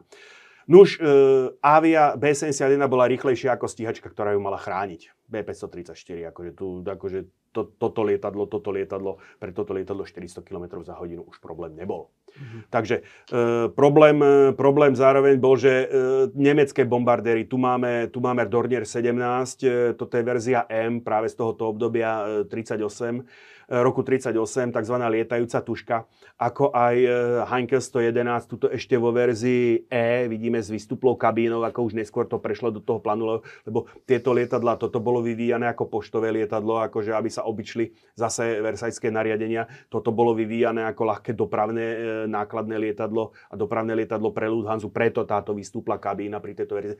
Lenže obidve tieto lietadla boli rýchlejšie ako tá stíhačka B534. Takže z tohto pohľadu, ako jednoducho, e, tam sa počítalo s tým na tvoju otázku. Vo chvíli, ako náhle, ako samozrejme, Československé letectvo už bolo v danom momente mobilizácia rozstýlené na záložných plochách. Nemci mali výborne zmapované stále základne, ale práve to bol zase úspech Československej kontrarozviedky, že väčšinu z tých záložných letíc, drvú väčšinu tých záložných letíc nemecká rozviedka podchytená nemala. Takže ten prvý útok by to Československé letectvo zrejme prežilo. Hovorím, a už sme v tej rovine hypotetickej. Jasne. Uh, Československé letectvo by bolo, reagovalo útokom smerom na Viedeň, Linz, e, možno Drážďany, útokom práve týchto lietadiel MB200. A bol... Na Viedeň preto, lebo Rakúsko už bolo vtedy súčasťou veľkonemeckej ríše. Áno, že? hej, od marca. E, bol, ten útok by bol realizovaný práve týmito lietadlami MB200 a bol by realizovaný v noci, lebo tie lietadla sú zúfalo pomalé, to nedáva ani 300 km za hodinu, jednoducho to by cez, počas dňa by to jednoducho tie lietadla nemali šancu preniknúť. Mm. Naopak v danom momente tí slávni nemeckí e, noční stíhači, o ktorých sme sa bavili pri prostriedkoch protizdušnej obrane, v tomto čase ešte neexistovali. Mm-hmm. Takže ako v, tom moment, v, tom, v tejto dobe o radoroch ani nehovorím v tejto dobe jednoducho tie ťažké stíhače, tie, tie bombardéry, to bol najťažší bombardér Československej armády, mali šancu e, preniknúť tam sa dokon- na cieľ a bombardovať. E, nakoľko by boli úspešné, to už by bola skutočne ťažká špekulácia, alebo nakoľko by to vplyv, povplývalo, e, povplývalo na e, týchto, na, na tú nemecké úsilie. E, tam sa dokonca počítalo s tým, že jednoducho z, lietadlo, ktoré, z letiska, ktoré to lietadlo vzlietne, tým pádom kvázi prezradí polohu, bude zničené, pristane lietadlo na inom letisku. A pristane tá, takže v tomto smere zase, čo sa týka toho plánovania, to československé letectvo bolo na úrovni, to treba povedať. Tu bol problém, tak je to trošku tak paradoxne opačne, ako to bolo pri tej pozemnej armáde, kde, to, kde tá výzbroj Československá kvalitatívne vyho, alebo teda bola schopná hrať vyrovnanú hru s tým Nemeckom. Nehovorím teraz o kvantitatívne, to je, to je bez diskusie. Ale e, a naopak e, tá pozemná, tá pozemná doktrína vedenia pozemnej, pozemnej vojny zaostávala za tou Nemeckou. Tí Nemci boli na míle dopredu. Tak tuto dá sa povedať, že to Česko, tá československá doktrína defenzívna, bola na úrovni ako tuto. E, teda od toho, že samozrejme tie technické parametre tých československých stíhačiek e, jednoducho boli v danom momente zúfalo zastaralé. E, ale to, to, to, to, československé, to velenie československého letectva skutočne urobilo maximum preto, aby tú bojovú silu toho, toho československého letectva zachovalo a umožnilo ju použiť. Ale aj tak hovorím, ono zrejme tam sa odhaduje, že e, pokiaľ by, pokiaľ by e, Nemci nasadili tú plnú silu e, to, tej svojej Luftwaffe, tak ako mm, viac ako dva týždne, teda viac ako dva týždne by československé letectvo asi nedokázalo fungovať ako intaktná jednotka. Že organizačne teda československé letectvo bolo na tom dobré. Do akej miery by Počkaj, sa potom... s nejakou výhradou.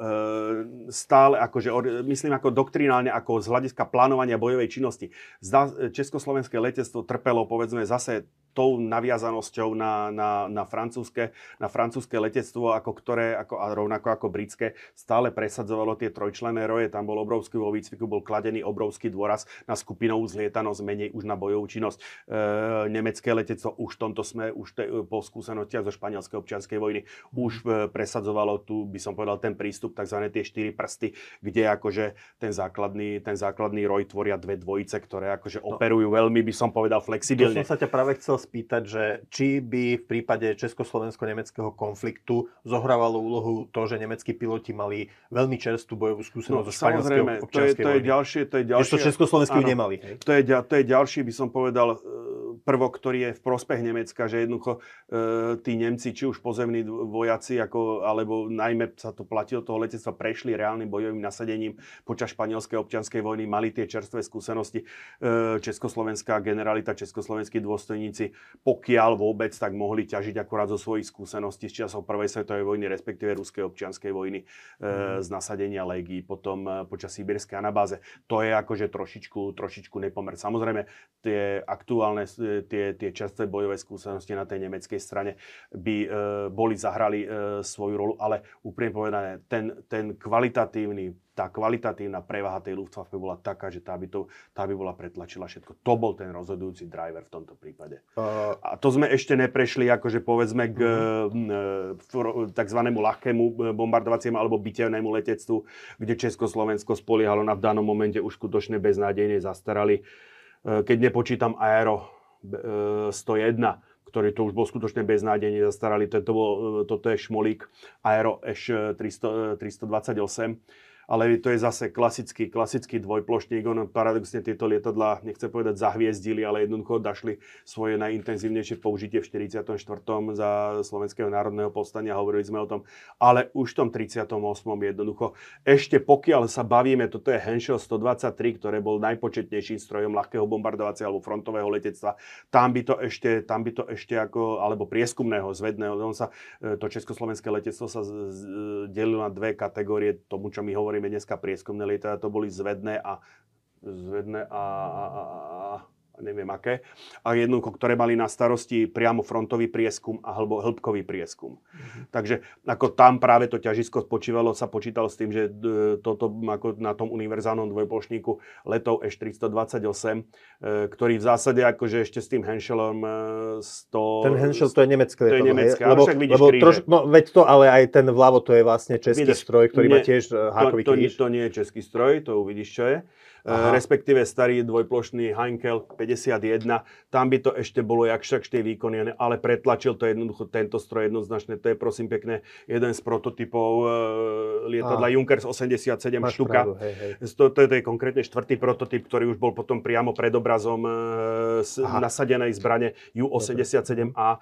Samozrejme u týchto lietadiel by sa buď by, uh, buď by ich Nemecko, ktoré prešli tieto lietadla bojovým nasadením v Španielsku, takže takisto tá taktika toho strmhlavého bombardovania, Nemci to už mali odskúšané, Nemci, uh, už, už, už uh, tá teória spolu, alebo tá prax spolupráce e, týchto bitevných liet, teda strmhlavých bombardovacích lietadiel, ktoré sa ale osvedčili aj v tej bitevnej role s tými pozemnými jednotkami, práve to bolo to, čo dávalo, by som povedal, tú doktrinálnu alebo tú, tú, tú, tú, tú inú verziu kvalitatívnej prevahy tým Nemcom. Mm. E, predpo, to, tieto lietadlá by asi boli nasadené jednak proti pevnostiam, jednak prohraničným pevnostiam, jednak proti e, kolónám, e, ktoré ako ustupovali, by ustupovali z územia Čiech na to Slovensko, na to Slovensko e, moravské pomedzie.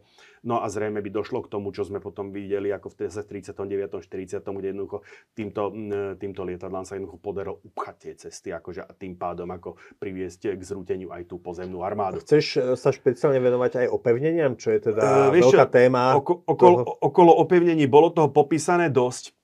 Ja, ich, ja to, ope, to opevnenie len začlením, ako by som povedal, do, to, do tých celkových plánov, mm-hmm. aby, aby sme sa nejak vošli do nejakého normálneho časového rámca Dobre. dneska. Takže e, to sme prešli zbranie, ja teraz prejdem k osobám a obsadeniu. To vľavo je armádny generál Ludvík Krejčí, náčelník od roku 33, náčelník generálneho štábu, skvelý organizátor, výborný, akože človek, ktorý to prezbrojenie, tá modernizácia Československej armády, včítanie výstavby e, opevnení e, pohraničných. To je akože zásluhou, zásluhou práve tohoto človeka. Nepochybne, nepochybne výborný organizátor. Ako by, sa, ako by obstal v operačnom velení, to už si netrúfnem povedať. Ale ako predpoklady k tomu mal. Tu vpravo je armádny generál Jan Sirový, trošku taká by som povedal imidžová tvár e, československej armády.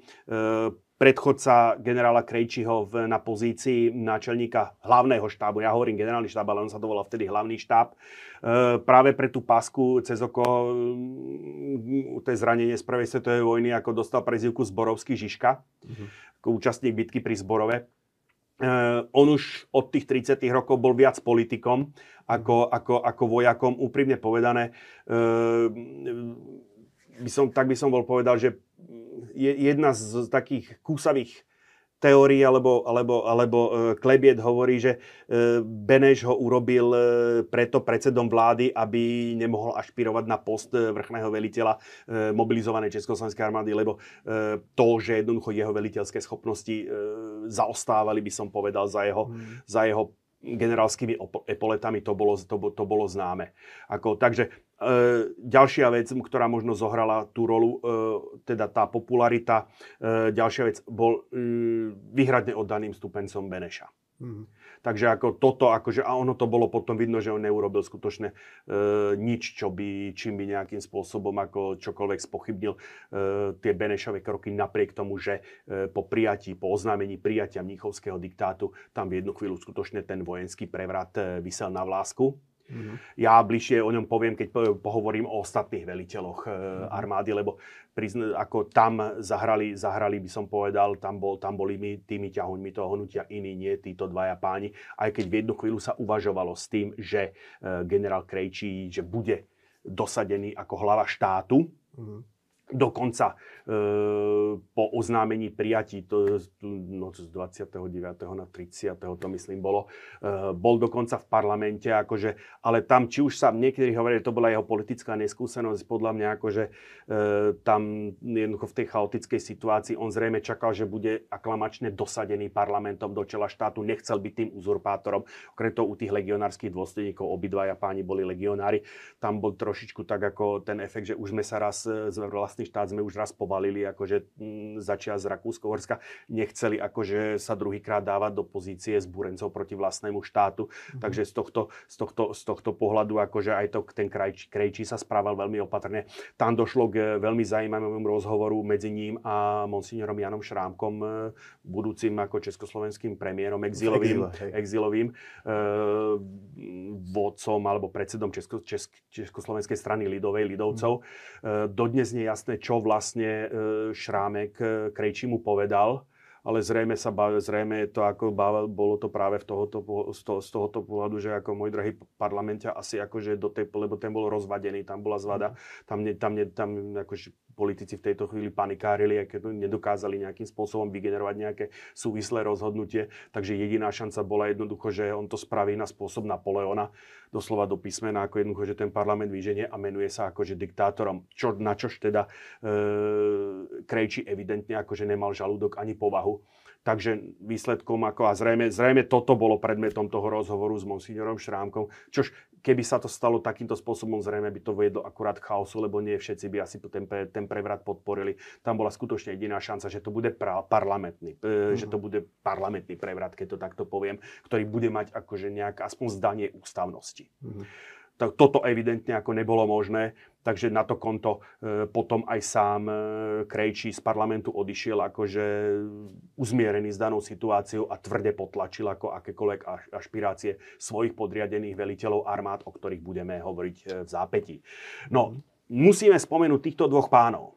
Vľavo e, ag, a, dôstojník Averu, vysoký dôstojník Averu Paul Timmel, mm. Paul Timmel, známy v Československu ako agent A54. Vpravo eh, František Moravec. František Moravec ako mm, vedúca postava, priam legendárna dneska ako Československej vojenskej rozviedky. Toto je ten pán, ktorý v kritickom okamihu, nevravím, že bol úplne jediným, ale v podstate československé vedomosti o Wehrmachte, o, nemeckých, o nemeckom úsilí stáli a padali na tomto človeku. Možno až tak, že jednoducho... Mm, a to je ďalšia vec. Dodnes akože fakticky sa nevie, e, čo, ako, aká, akú ten Poltimel hral hru. Treba povedať, že on bol akože napokon zatknutý za druhej svetovej vojny uh, gestapom. gestapom a konca vojny sa nedožil, bol popravený. Uh, takže on, ako, lebo keď sa dneska, no ne, tak boli, vedom, boli informácie, ktoré perfektne, ktoré sedeli, ktoré akože skutočne boli, boli validné. Takisto fúru informácie, jednoducho, ku ktorým ako mal evidentne prístup, ale neposkytol tej československej strane. Takže on to veľmi, ako by som povedal, uh, selektoval uh, vďaka informácií. Možno, aby zabránil svojmu vlastnému odhaleniu. No to samozrejme, akože to chcem povedať, akože aj vďaka, uh, od, od Timela obdržalo československé vedenie, alebo konkrétne Moravic informáciu o okupácii 15. E, marca, alebo teda, že sa k tomu chystá. A tým pádom to vedenie Československej vojenskej rozviedky malo čas uniknúť. Samozrejme, Timmel to nerobil z, Timmel to robil zo zištných dôvodov, že vo chvíli, keby padol do nemeckej, roz, nemeckej armáde, nemeckej, nemeckému Abwehru do rúk e, archív e, Československej vojenskej rozviedky, tak jednoducho akože on je okamžite odhalený. On aj tak konec koncov akože na neho, na neho došlo. Moravec a jeho hej. špioni vlastne odleteli do Anglicka. Áno, kde teda ako, mm, by som povedal, začala tu, že Moravec na povojnovej fotke v uniforme brigádneho generála, kde sa dá sa povedať, mm, pre Moravca to bolo hviezdne obdobie. E, do konca života Moravec tvrdil, že Paul Timmel bol akože jeden z naj, najlepších agentov 20. E, storočia, ale úprimne povedané jemu ani nič inšie iné nezostával tri, lebo keby pripustil, že ten Timmel e, pracoval na obidve strany jednu, tak ako jednoducho celá jeho koncepcia akože obrany, celý ten jeho svet by sa, by sa, by sa zrútil jednoducho. To by ako e, z, z geniálneho spravodajského dôstojníka by bol tým pádom akože břídilom s prominutím. Aha. Takže, ale hovorím, to bola tá slabina toho československého spravodajstva, že e, hovorím v jednu chvíľu, ako už som to povedal druhýkrát, tretíkrát to poviem, ako záviselo a muselo veriť ako jednému človeku, dá sa povedať správam jedného agenta lebo jednoducho tých správ v tomto smere akože nemali to jednoducho veľmi s čím konfrontovať. Ako tie, tie mhm. správy eh, tých zdrojov priveľa nemali. Výsledkom bol, Československý obranný, obranný plán číslo 7, konkrétne v tom septembri vstúpila do platnosti jeho verzia 13, ale to už ako, keby som tam napísal len plán 7, tak to, to šematko by na to sedelo, pretože tá, tá verzia 13 spočívala len v tom, že zase z niektorých z tých divízií boli posunuté ako trošičku iným smerom, väčšinou na západ, čož ale len vyhovovalo konec koncov paradoxne tomu ne, tým Nemcom viacej. Z politi- logicky ako ten natiahnutý, e, natiahnutý tvar Československa, ako hovoril, akože, a keďže toto všetko odtiaľ to, toto všetko akože je nemecká hranica ako po mhm. okupácii. Mm-hmm. Takže to, to, tá strategická situácia bola úplne jednoznačná a československé velenie akože aj bez ale jednoducho dospelo k tomu, že najohrozenejší úsek jednoducho bude, bude na južnej severnej Morave, kde hrozil ten kliešť, kliešťový údek, ktorý e, Nemci skutočne akože vedení, budeme hovoriť náčelníkom štábu, e, ešte Ludvíkom Bekom, neskôr Francom Halderom, e, skutočne, skutočne presadzovali. E, zajímavosťou je, že Československo ako československé velenie nie úplne vážne počítalo s nemeckým útokom fakticky z, z, tohoto severné, z tejto severnej oblasti e, smerujúcom na, na, Hradec, na Hradec Králové. A e, fakticky ponehávalo celé toto územie tu medzi Plzňou a Českými Budejovicami, boli v čeho všudy dve divízie. Mm. Keď to vezmeme, e, jednoducho, ono z politického hľadiska nebolo možné jednoducho nehať ako toto územie úplne nebráť, napriek tomu, že vojensky akože to nedávalo zmysel práve z toho hľadiska, že tie Čechy boli z troch strán, fakticky Čechy a Morava boli fakticky z troch strán obklúčené tým Nemeckom, ale politicky ako to nebolo možné nehať bez obrany, preto aj došlo k tej výstavbe e, toho opevneného línia červenou, hrubou červenou sú lín, dohotovené línie ťažkého opevnenia, zelenou e, sú línie ľahkého opevnenia, sa tá línia opevnení nebola ako úplne ešte hotová, e, ani nie tak zo stavebnej časti, ale ako najmä z technologicky, to znamená z stave do vyzbrojovania, mm-hmm. e, organickou výzbrojou, mnohé, mnohé z tých e, bunkrov a pevností si museli vystačiť e, s pechotnými zbraniami zasadenými do strielne, ako čo samozrejme ako znižovalo bojovú hodnotu.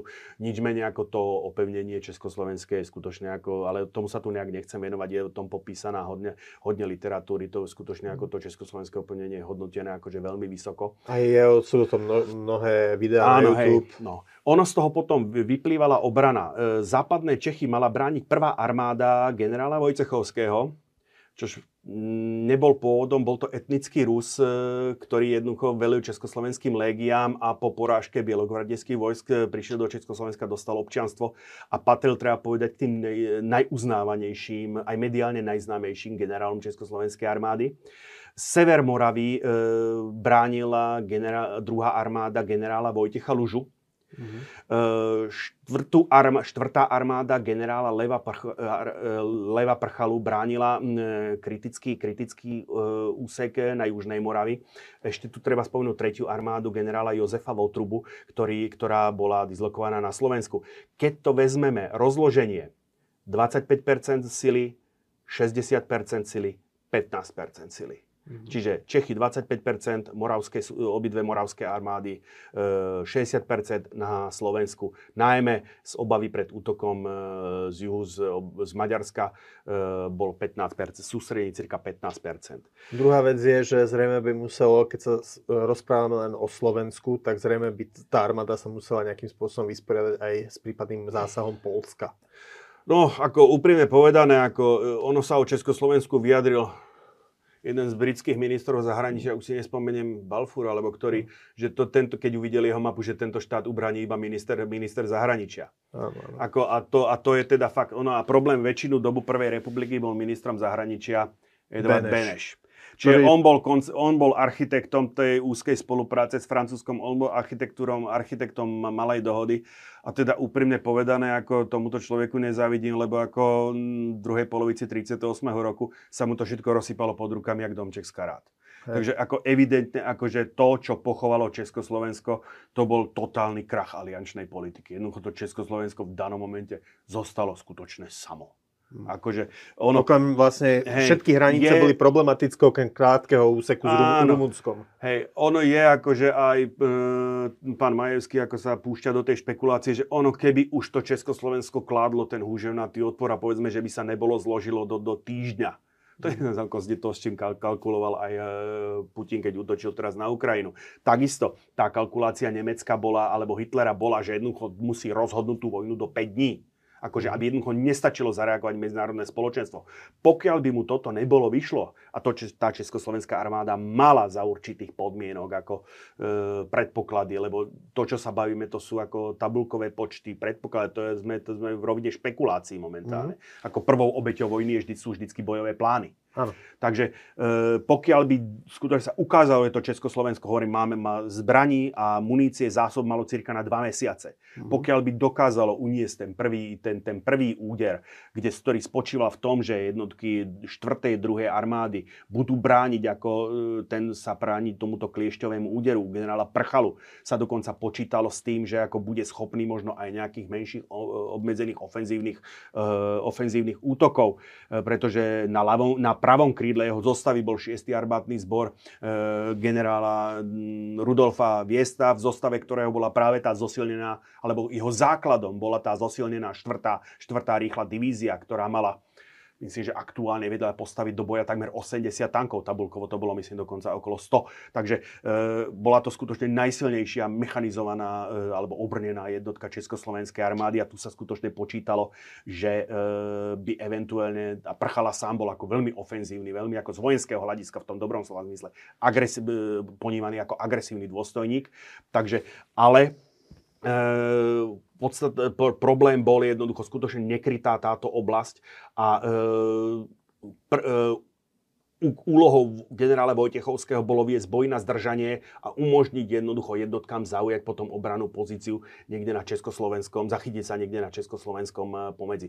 Otázka je, nakoľko by to bolo možné už k tej niekoľkokrát zmienovanej prevahe Nemecka, drtivej prevahe Nemecka v letectve. A keď prídeme k nemeckým plánom, tak ešte ukážem, že Nemci ešte vymysleli niečo, čo mohlo jednoducho tento československý plán e, zrútiť jak dom Česká. Dobre, čiže ty tu máš československý obranný plán, Áno. Máme aj, máš aj Česko, máš aj nemecký útočný plán? Mám aj nemecký útočný plán, ale ešte hovorím, ešte malinká, malinká, malinké zdržanie sa u Čechoslovákov. Veliteľ prvej armády, generál Sergej Vojtechovský. Vojtechovský. Čiže na, naľavo. Áno, naľavo hovorím, potomok ruského šlachtického rodu, teda nie nejak extra bohatého, nie nejak extra vysoko, dlhá generácia, všetci jeho predkovia boli vojaci. Generál Vojtech Luža, Mm-hmm. mediálne pomerne málo známy dôstojník, ale akože hej, e, veľmi, veľmi by som povedal e, neskôr cenený pre jeho zapojenie sa do odboja. E, generál Vojtechovský, Vojtechovský e, prežil vojnu fakticky na síce na slobode pod dozorom gestapa, e, preto nemohol sa zapojiť do odbojových aktivít. Hneď 12. mája bol zatknutý, zatknutý myslím, že Smeršom, jednot, teda ruskými bezpečnostnými jednotkami. 12. mája 1945. 45, teda oslo- áno, hej, teda pár dní po, áno. jeho smrť sa udáva niekedy v roku 1951 Niekde na Sibíri. Niekde na Sibíri. E, aj vie sa presne, v ktorom tábore bol. Ja si teraz nespomeniem na ten mm. názov. Veľmi e, smutné. Generál Vojtech Hluža zahynul v 1944. zapojený do uh, veľmi... Medi, ono, Vojtechovský bol, Vojtechovský bol mediálne známy, Luža nebol až taký mediálne mm. známy, takisto bývalý legionár. Zapojil sa do odbojových aktivít, unikal až do 1944 paradoxne padol rukou českých e, protektorátnych čet, četníkov. Mm-hmm. No, neskôr e, jednotka vedená práve akože synom generála Lúžu e, sa pomstila akože a tú četnickú stanicu ako napadli a e, aj tých četníkov ako vystrelali. Mm-hmm. To uh, hovoríme o roku 45? To hovoríme o roku 44-45 ako. Mm-hmm. Uh, generál Lev Prchala, uh, v strede dole. Hej, počítaný za jedného z najzdelanejších uh, a takých najdynamickejších dôstojníkov. Boli to práve generál Vojcechovský a generál Prchala, ktorí ako veľmi tlačili na Krejčího, aby urobil ten vojenský prevrat, aby sa zmocil moci a aby sa armáda bránila. Oni generáli uh, Vojcechovský, Luža a Prchala boli u Beneša a tlačili na neho, ako ale bohužiaľ v danom momente už e, Krejči bol e, presvedčený šrámkom, alebo teda s tým, čo videl v parlamente, že to nemá zmysel a e, veľmi tvrde, ako, e, veľmi tvrde ich ambície alebo ich snahu ako potlačil, ako do, on medzi Vojcechovským a Krejčím nepanovali dobré vzťahy už predtým, ako, takže ne... e, oni nemajú veľmi, nemali veľmi na seba akože potom už dobré slovo. A neslúžil Prchala aj istý čas v Košice, ale no, niekto z tých generálov väčšinu, sa mi zdá, no, to je Prchala, to, to je Prchala, áno, to, to je Prchala, hej. spojený, hej. Áno, to je mhm. Prchala, ktorý slúžil, ako dokonca on bol ešte veliteľom e, jednotiek na podkarpatskej Rusi, dá sa povedať, mm. do konca trvania, do konca trvania Československa. E, pretože keď on bol, e, samozrejme ako títo dvaja, e, boli okamžite ako, a treba povedať, že aj z rozhodnutia Krejčího Vojtech, Vojtechovský bol rovno poslaný do výslužby. Prchal bol zase odoslaný naspäť na východ e, na pozícii veliteľa 4. armády. Pri tom demobilizačnom procese ho vystriedal práve tento človek, generál Jozef Votruba, počas mobilizácie veliteľ 3. armády, ktorá mala e, zabezpečovať Slovensko. E, úprimne povedané, je to, generál Votruba je zaujímavý jednak z jedného pohľadu, je to jediný tzv. Rakušák, nebol legionár. Čiže slúžil dokonca prvej svetovej vojny v Rakúsko-Uhorskej armáde. Je to, to, bol, to bol trošičku problém československej generality, na rozdiel od tej kompaktnej nemeckej generality, ktorá, ako tá, tu treba povedať, že ten nemecký systém výberu dôstojníkov bol veľmi precízny, veľmi dôkladný. Tuto akože títo páni ako e, mali ten problém, alebo to československé vedenie malo to problém, že tam stále panovalo nejaké to vnútorné delenie toho dôstojníckého zboru na legionárov a rakušákov. Mm-hmm. Ono samozrejme časom sa tie hroty, otu, tá, tie trenice otupovali, ale e, stále to tam bolo.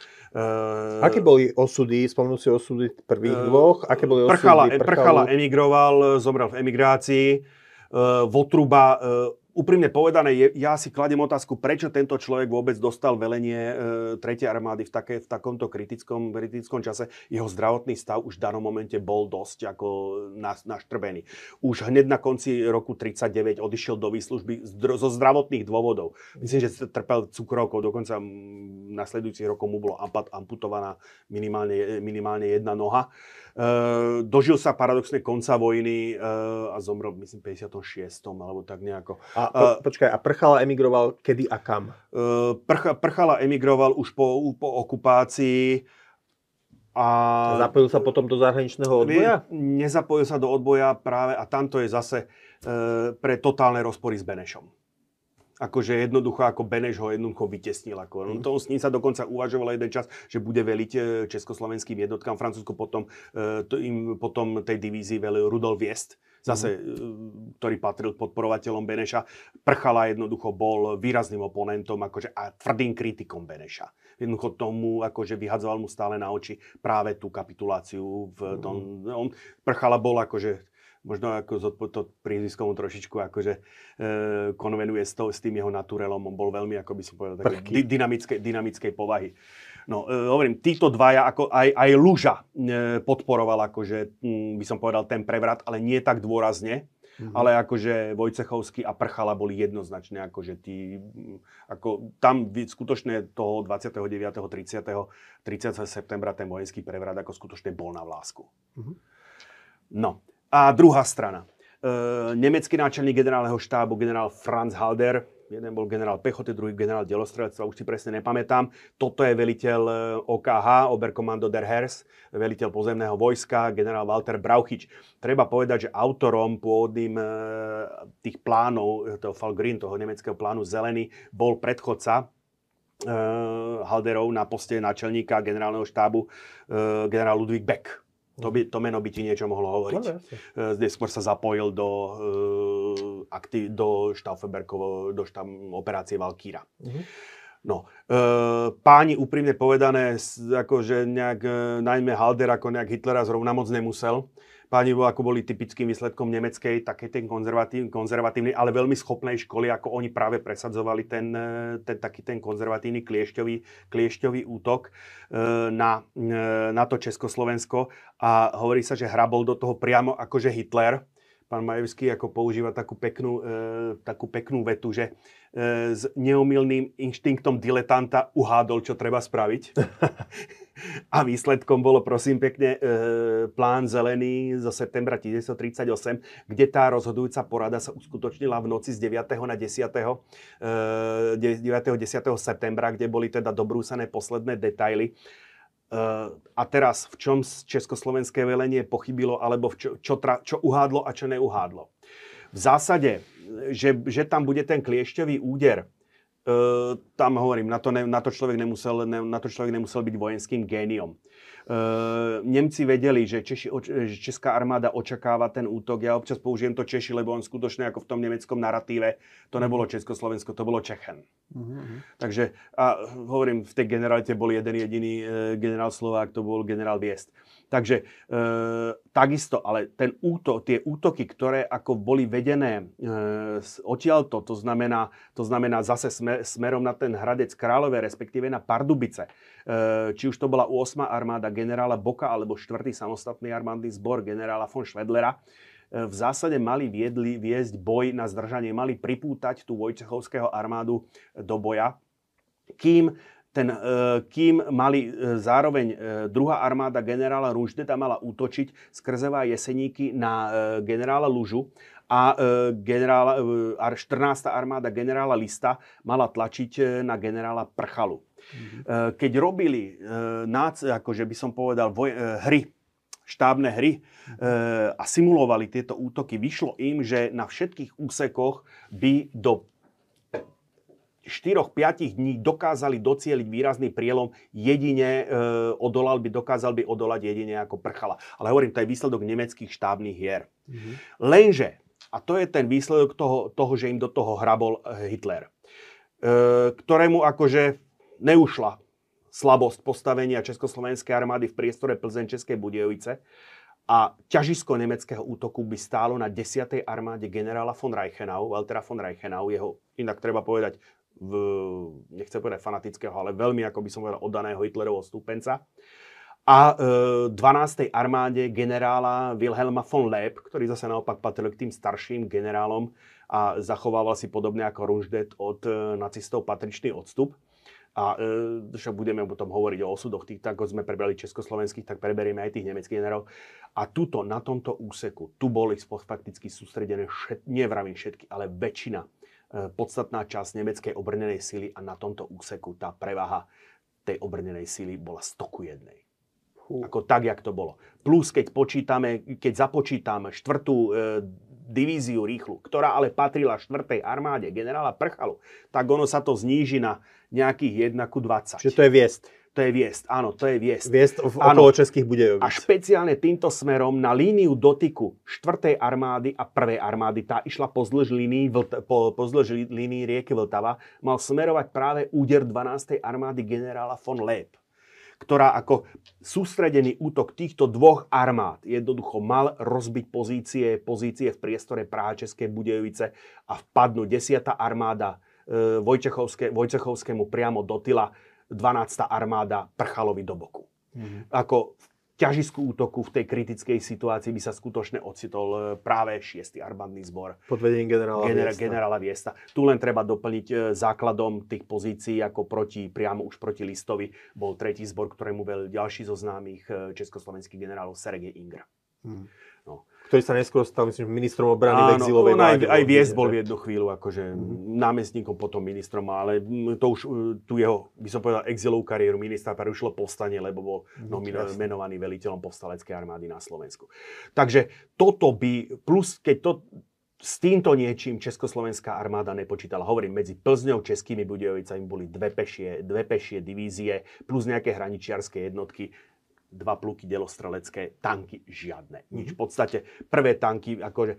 To, inak e, štvrtá rýchla divízia bola predmetom sporu medzi generálmi Vojcechovským a Prchalom. Ona podliehala až do, až do demobilizácie, podliehala Prchalovi a Vojcechovský si ju, chcel, ju žiadal, aby bola prepodriadená jemu. Fakticky by to znamenalo podriadiť mu celý šiestý zbor, lebo e, šiestý zbor bol vyslovene postavený okolo, okolo mhm. štvrtej, štvrtej rýchlej divízie. E, početne, ako by som povedal, nebol, on, bola to, by som povedal, taký predobraz eh, mechanizovaného zboru, keď to, keď to, keď to skutočne, keď to už potlačí možno tam, kde to samotné československé velenie, velenie nezamýšľalo. Bola to, dá sa povedať, najmobilnejšia me- mechanizovaná alebo obrnená jednotka Československej armády. E, z tejto situácii, vo chvíli, ako náhle by Leb a von Reichenau prelomili Československú obranu, a tu sa počítalo s tým, že oni to prelomili za, dva dní nemajú čo robiť, keď to poviem takto veľmi akože cynicky, tak e, je otázka, nakoľko by sa dokázal e, Vojčechovský stiahnuť. Osud Prahy a tak ďalej, to ani neriešim. Nakoľko by sa dokázal v poriadku stiahnuť a za stálej vzdušnej prevahy e, nemeckého letectva, keď tej československé stíhačky, sme si povedali, by nedokázali klas účinný odpor. Nakoľko a by cesty dokázal... by boli upchaté jednak ustupujúcou hey. armádou aj civilistami ano. a doliehali by na nich šťuchy. Ďalší problém, ja sa vrátim o tri doze, som zabudol. Tu sú Račice, prosím pekne. Tu je hlavný štáb Československej armády, nedaleko Vyškova, umiestnený v takomto nádhernom zámočku, bielom, na vyvýšenom kopci. Ideálny cieľ pre, ako pre nepriateľský bombard, bombardovacie letectvo. Treba povedať, čo sa týka, vrátim sa späť mobilizácie, keď sa bola späťne vyhodnocovaná, hlavnou slabinou bolo slabé protilietadlové, protilietadlová ochrana, protilietadlová obrana vojska PVO. To, čo vidíme v, na Ukrajine momentálne, že Ukrajinci tiež nie sú schopní konkurovať Rusku v stíhacom letectve. Hmm. Ale vedia to vyvážiť silnou e, protizdušnou obranou. Kombinácia patrioty, nasamsi a tak ďalej, až po, až po gepardy. Hmm. Ako, takže problém Československa bol v tom, ja som hovoril pri ja som spomínal tie československé protilietadlové kanóny, neboli zle, len bolo ich strašne málo. Mm-hmm. Ako neboli zle. On to, ťažisko boli kanóny vzor 22, ktoré ako 83,6 mm, ak sa dobre pamätám. Oni už takisto nepatrili k tomu najmodernejšiemu. Československo malo aj modernejšie kanóny, bola kúpená licencia na Bofors 4 cm alebo 20, teraz presne neviem. Ako, ale jednoducho tom organizácia aj tá kvantita jednoducho nesačila.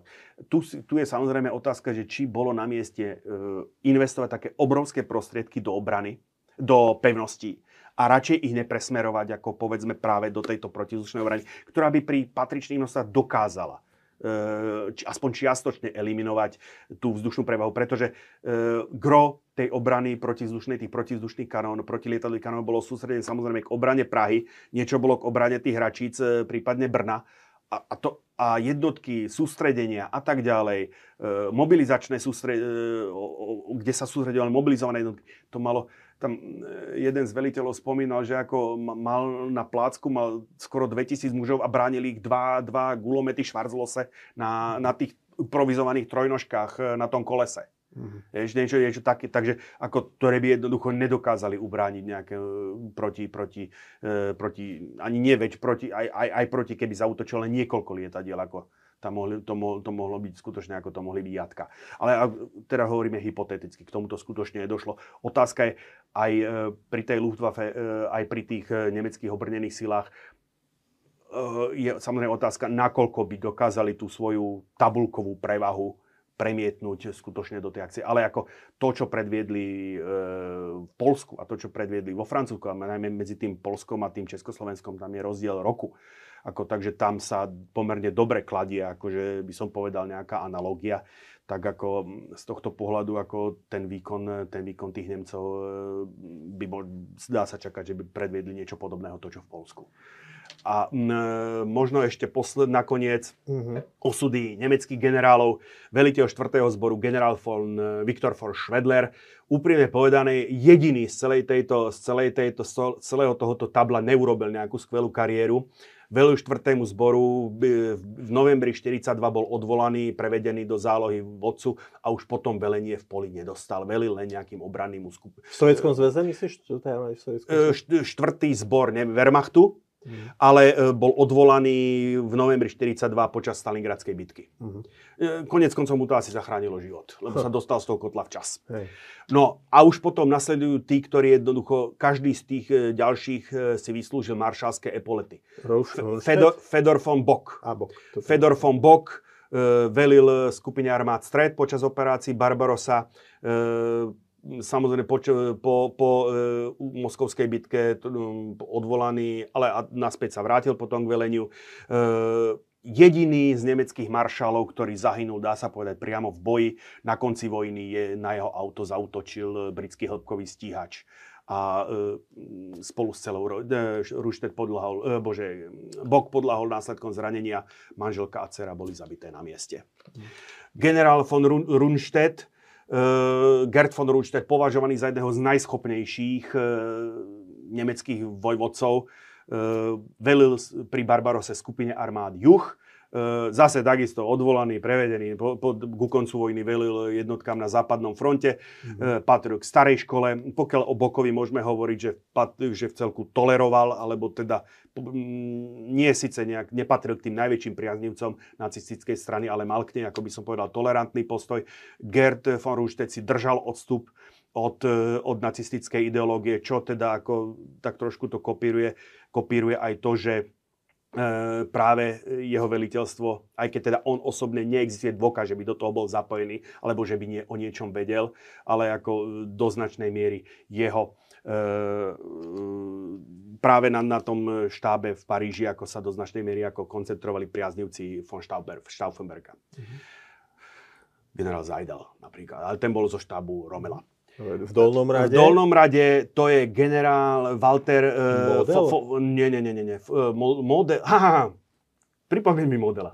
Uh, Walter von Reichenau. Uh, veľmi dôsledný, uh, by som povedal, Hitlerov stupenec, uh, ktorý je veliteľ, takže veliteľ 8. armády, veliteľ 2. armády, to znamená útočil zo severozápad, na severozápadné Čechy, útočil na sever Moravy, alebo mal útočiť. Počkaj, teraz to musíš povedať, že kto, čiže, čiže uh, Bok, Bok, Bok velil, Bok velil 8. armáde. Uh-huh. Na, ktorá mala útočiť na Hradec Ktorá mala Králové. útočiť na Hradec Králové, otočiť sa na Svitavy a stretnúť sa s e, Runštetom niekde pri Svitavách, uh-huh. ktorý mal útočiť e, cez Jeseníky na Olomovc. E, Walter von Reichenau, veliteľ e, 10. armády, to bol ten, ktorý mal urobiť ten rozhodujúci prielom cez Plzeň, e, a České Budějovice. Benešov. E, Plzeň, Plzeň Benešov.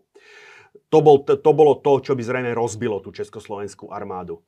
Generál Wilhelm von Leeb, Takisto stará škola, e, niekoľkokrát sa s Hitlerom pohádal, v 42. požiadal o znechutený Hitlerovými zásahmi, požiadal uvoľnenie a už potom e, do, v, nikdy mu už potom bol odvolaný a nikdy mu už potom velenie zverené nebolo. Ale hovorím, patril k tým, spolu s Runštetom patrili k tým starším potom, ako maršálom. Dožil do konca vojny. Dožil do konca vojny, dokonca bol súdený, lebo e, von Leeb velil, velil e, armádnej skupine Sever pri operácii Barbarossa. Myslím, že dostal 3 roky, ktoré sa mu potom započítali do väzby. Takže ako zomrel takisto niekedy v polovici 50. 50. rokov. Takže e, von Leeb veril 12. armáde, ktorá mala útočiť Budejovice Sobieslav. Mm-hmm. Tie podstate bol by ten, ktorý by útočil priamo na, na Viesta. Mm-hmm. E, generál Wilhelm List e, tak velil e, skupina armád A, ktorá vznikla na začiatku e, Stalingradskej bitky, keď bola, keď bola skupina armád juh rozdelená na dve skupiny tak on mm-hmm. práve m, pod jeho velením boli, bola rýchla divízia. Slovenská rýchla áno, rýchlo, na východnom keď, keď, sa bojovalo, keď sa bojovalo akože v predhorí, v predhorí e, Kaukazu. No. Takže e, list do, dožil e, tiež niekedy v 50 alebo 60, do, skrátka dožil, dožil konca vojny, e, ani neviem, že by nejakým spôsobom bol proskribovaný, alebo teda, že by bol súdený. Runždet vystupoval v procese e, ako svedok. V norimberskom procese? V tých norimberských procesoch, uh-huh. ako v sérii, ako, a myslím, že priamo aj v norimberskom procese vystupoval ako svedok. Hovorím, von Bock sa, konca, von Bock, uh, Reichenau, konca vojny sa nedožil, uh, dostal infarkt v 42. Uh, vo, vedení, vo vedení ho striedal, a neviem, či nie práve list. Uh-huh. Uh, vo, uh, na, na to konto, uh, takto. Uh, on veľmi predtým 6. armáde, uh, Reichenau, a keď nastúpil, keď bol poverený velením skupiny armád Juh, tak eh, jeho miesto veliteľa 6. armády prevzal Wilhelm von Pavlus. Mm. Keď ktorý ho... vlastne skončil v Stalingrade Áno. v Kotli. Kotli, hej. Keď už hovoríme o zaujímavý, v podstate Bok, eh, List, Lép aj Reichenau, všetci si siahli na maršalské epolety prakticky do roka, do, do dvoch rokov od tejto udalosti. Mm-hmm. Od, e, treba spomenúť náčelníkom štábu 12. armády, e, teda u von Leba, náčelníkom štábu bol budúci ďalší maršál e, Erich von Manstein. Ako jeden spolu s Runtetom hodnotiaci ako jeden z najlepších, dokonca z hľadiska ofenzívnych schopností, ako ten, ten schopnejší. A prečo si chcel, aby som ti pripomenul modela? Preto, lebo e, štvrtý zbor, e, štvrtý zbor e, generála, generála von Schwedlera, nástupcom, jeho náčelníkom štábu bol generál Friedrich, budúci generál Friedrich Oster. To neviem, či ti niečo hovorí. Ďalší zo spiklencov, hmm. ďalší zo spiklencov operácie ok, Valkýra. A Švedlera striedal uh, po odvolaní v novembri 42 vo velení 4 zboru, 4. zboru práve Walter Model. Hmm ako ktorý sa neskôr vypracoval, ako to je ďalší marš, ktorý sa vypracoval ako na špecialistu na defenzívne operácie. Andrej, ty si spomenul e, v súvislosti s osudmi československých generálov mm-hmm. tie úvahy o prípadnom štátnom pre, vojenskom prevrate ano. v Československu, ale tam boli aj úvahy o zvrhnutí Hitlera na nemeckej strane, medzi ano. nemeckými generálmi. Áno. Máš tomu čo povedať? Áno, práve akože páni, ako najmä, najmä generál Halder, respektíve jeho predchodca Ludwig Beck, e, ticho to bolo, alebo teda e, má sa za to, že Brauchyč takisto síce nebol priamo ako do tohto zapojený, ale že vedel o tomto a by som povedal, ticho to toleroval. Uh, títo páni, ako úprimne povedané, oni by Československu boli zakrútili krkom najradšej ako tak, ako tak. Mm. Ale zastávali ten názor, že jednoducho v danom momente je to prílišné riziko, že to vkrátka, že a koniec koncov ono sa ukázalo, že ten Halder s tým Bekom mali pravdu, lebo že vo svojich dôsledkoch aj ten Beneš mal nakoniec akože pravdu, lebo to skutočne viedlo to k vypuknutiu všeobecnej vojny. On, e, myslím, že pripisuje sa to Bekovi, ktorý hovorí, že aj keď to tomu Hitlerovi vyjde, on sa nezastaví a skôr alebo neskôr tu máme všeobecnú vojnu, ktorej Nemecko nemôže obstáť. Mm-hmm. Takže oni predlen vo chvíli, keď ako tom, to, to, tomu Hitlerovi s tým Mníchovom vyšlo, už bol fakticky nezvrhnutelný. Čiže, e, a teraz ten prevrat, lebo ten prevrat bol viazaný na to, že vôbec Československo sa bude brániť, alebo na to, že Československu príde Francúzsko na pomoc? Ten, e, to už dneska vieš, ako sme v rovine, čo by bolo keby, lebo samozrejme, akože poznámky sa o týchto, týchto konšpiračných stretnutiach, poznámky sa neviedli. Zrejme by to bolo v momente, zrejme by to bolo nastúpilo v momente, keby Francúzsko bolo, bolo zasiahlo. A samotná obrana Československa bez spojencov, alebo teda len s dúfaním, že ak mesiac vydržíme, tak snať sa e, svetová verejná mienka pripojí kladeš mi, otázku, kladeš mi otázku, na ktorú ti neviem odpovedať skutočne. Tam vo, v momente, ako vieš, aj to je, tu nie je binárna odpoveď, nula alebo jednotka, či by. Mm-hmm. Oni úprimne povedané, tie plány generálov, či už to bol Halder, alebo e, do, zapojený bol do toho plukovník Oster, generál Beck, fakticky to, to, to, to, to zloženie tých spiklencov z roku 1938 je do značnej miery kompatibilné s účastníkmi operácie Valkýra. Takže e, tí ľudia ako jednoducho stále akože si to svoje protihitlerovské zmýšľanie podržali len ako v danom momente jednoducho museli e, jednoducho na 6 rokov alebo na 5 rokov 30, 38 plus 6 je 44, e, s tým akože počkať, kým, e, lebo, kým nastane zase ako vhodná situácia, pretože jednoducho po e, Mníchove, po obsadení Sudet, jednoducho ten Hitler bol, bol hrdina, bol, bol nekritizovať, bol, bol, bol, bol, bol, bol na, dá sa povedať, na vrchole Dalo moci. sa, že naozaj, že, že, že je vedený prozreteľnosťou a vychádza hej, mu to. Treba povedať jednu vec, že ako e, pre, týchto, pre týchto generálov, a to bolo problémom do samého konca, jednoducho oni, tá prísaha pre nich bola skutočne záväzná, akože to, ako, s týmto sa oni museli veľmi ťažko vysporiadať. Ten nemecký dôstojník ako alebo tí nemeckí generáli dôstojníci skutočne ako tá lojalita alebo e, tá vernosť tej prísahe, to je základným kameňom, by som povedal, ich bytia, ich života. Takže oni svojím spôsobom tým, že začali konšpirovať proti Hitlerovi, začali ako keby ten základný kameň e, toho, svojho, toho, toho svojho životnej, svojej životnej filozofie akože vyťahovať z toho múru tej, to, to, to, mhm. tej svojej existencie. Takže e, ja tak trošku zase hovorím, súhlasiť jedna vec, ale snažím sa, snažím sa ich akože chápať v tej situácii, v akej boli. Treba povedať, že to nebol, ne, nebol nejaký, že by mali nejaký plán jednoznačný, ako fúkať. Ono niečo z toho aj v tom filme Na hrane vojny, ono to tam akože mhm. trošičku akože niečo z toho presiakne, lebo m, mm, na jednej strane treba skutočne povedať, že ako títo generáli videli do tej budúcnosti, oni vedeli, že to mhm. akože, alebo teda tá ich prognóza sa naplnila. Konec koncov, ako som už povedal o, o pár minút skôr, ona sa naplnila aj tá prognóza toho Beneša, ktorý takisto anticipoval jednoducho, že toto neostane len pri tom, tá vojna a v tú vojnu Hitler nevyhrá. Problém akurát bol, že za akú cenu to jednoducho, to, za akú cenu jednoducho došlo k naplneniu tejto vízie. Treba povedať, že... Myslíš teraz na morálnu cenu myslím, myslím, morál, kapitulácie? Myslím morálnu cenu kapitulácie, myslím, e, by som povedal, morálku Československa alebo československej myš, e, životnosť československej myšlienky, existencie československého štátu ako také. Od tohto okamihu jednoducho fakticky okrem nejakého 68.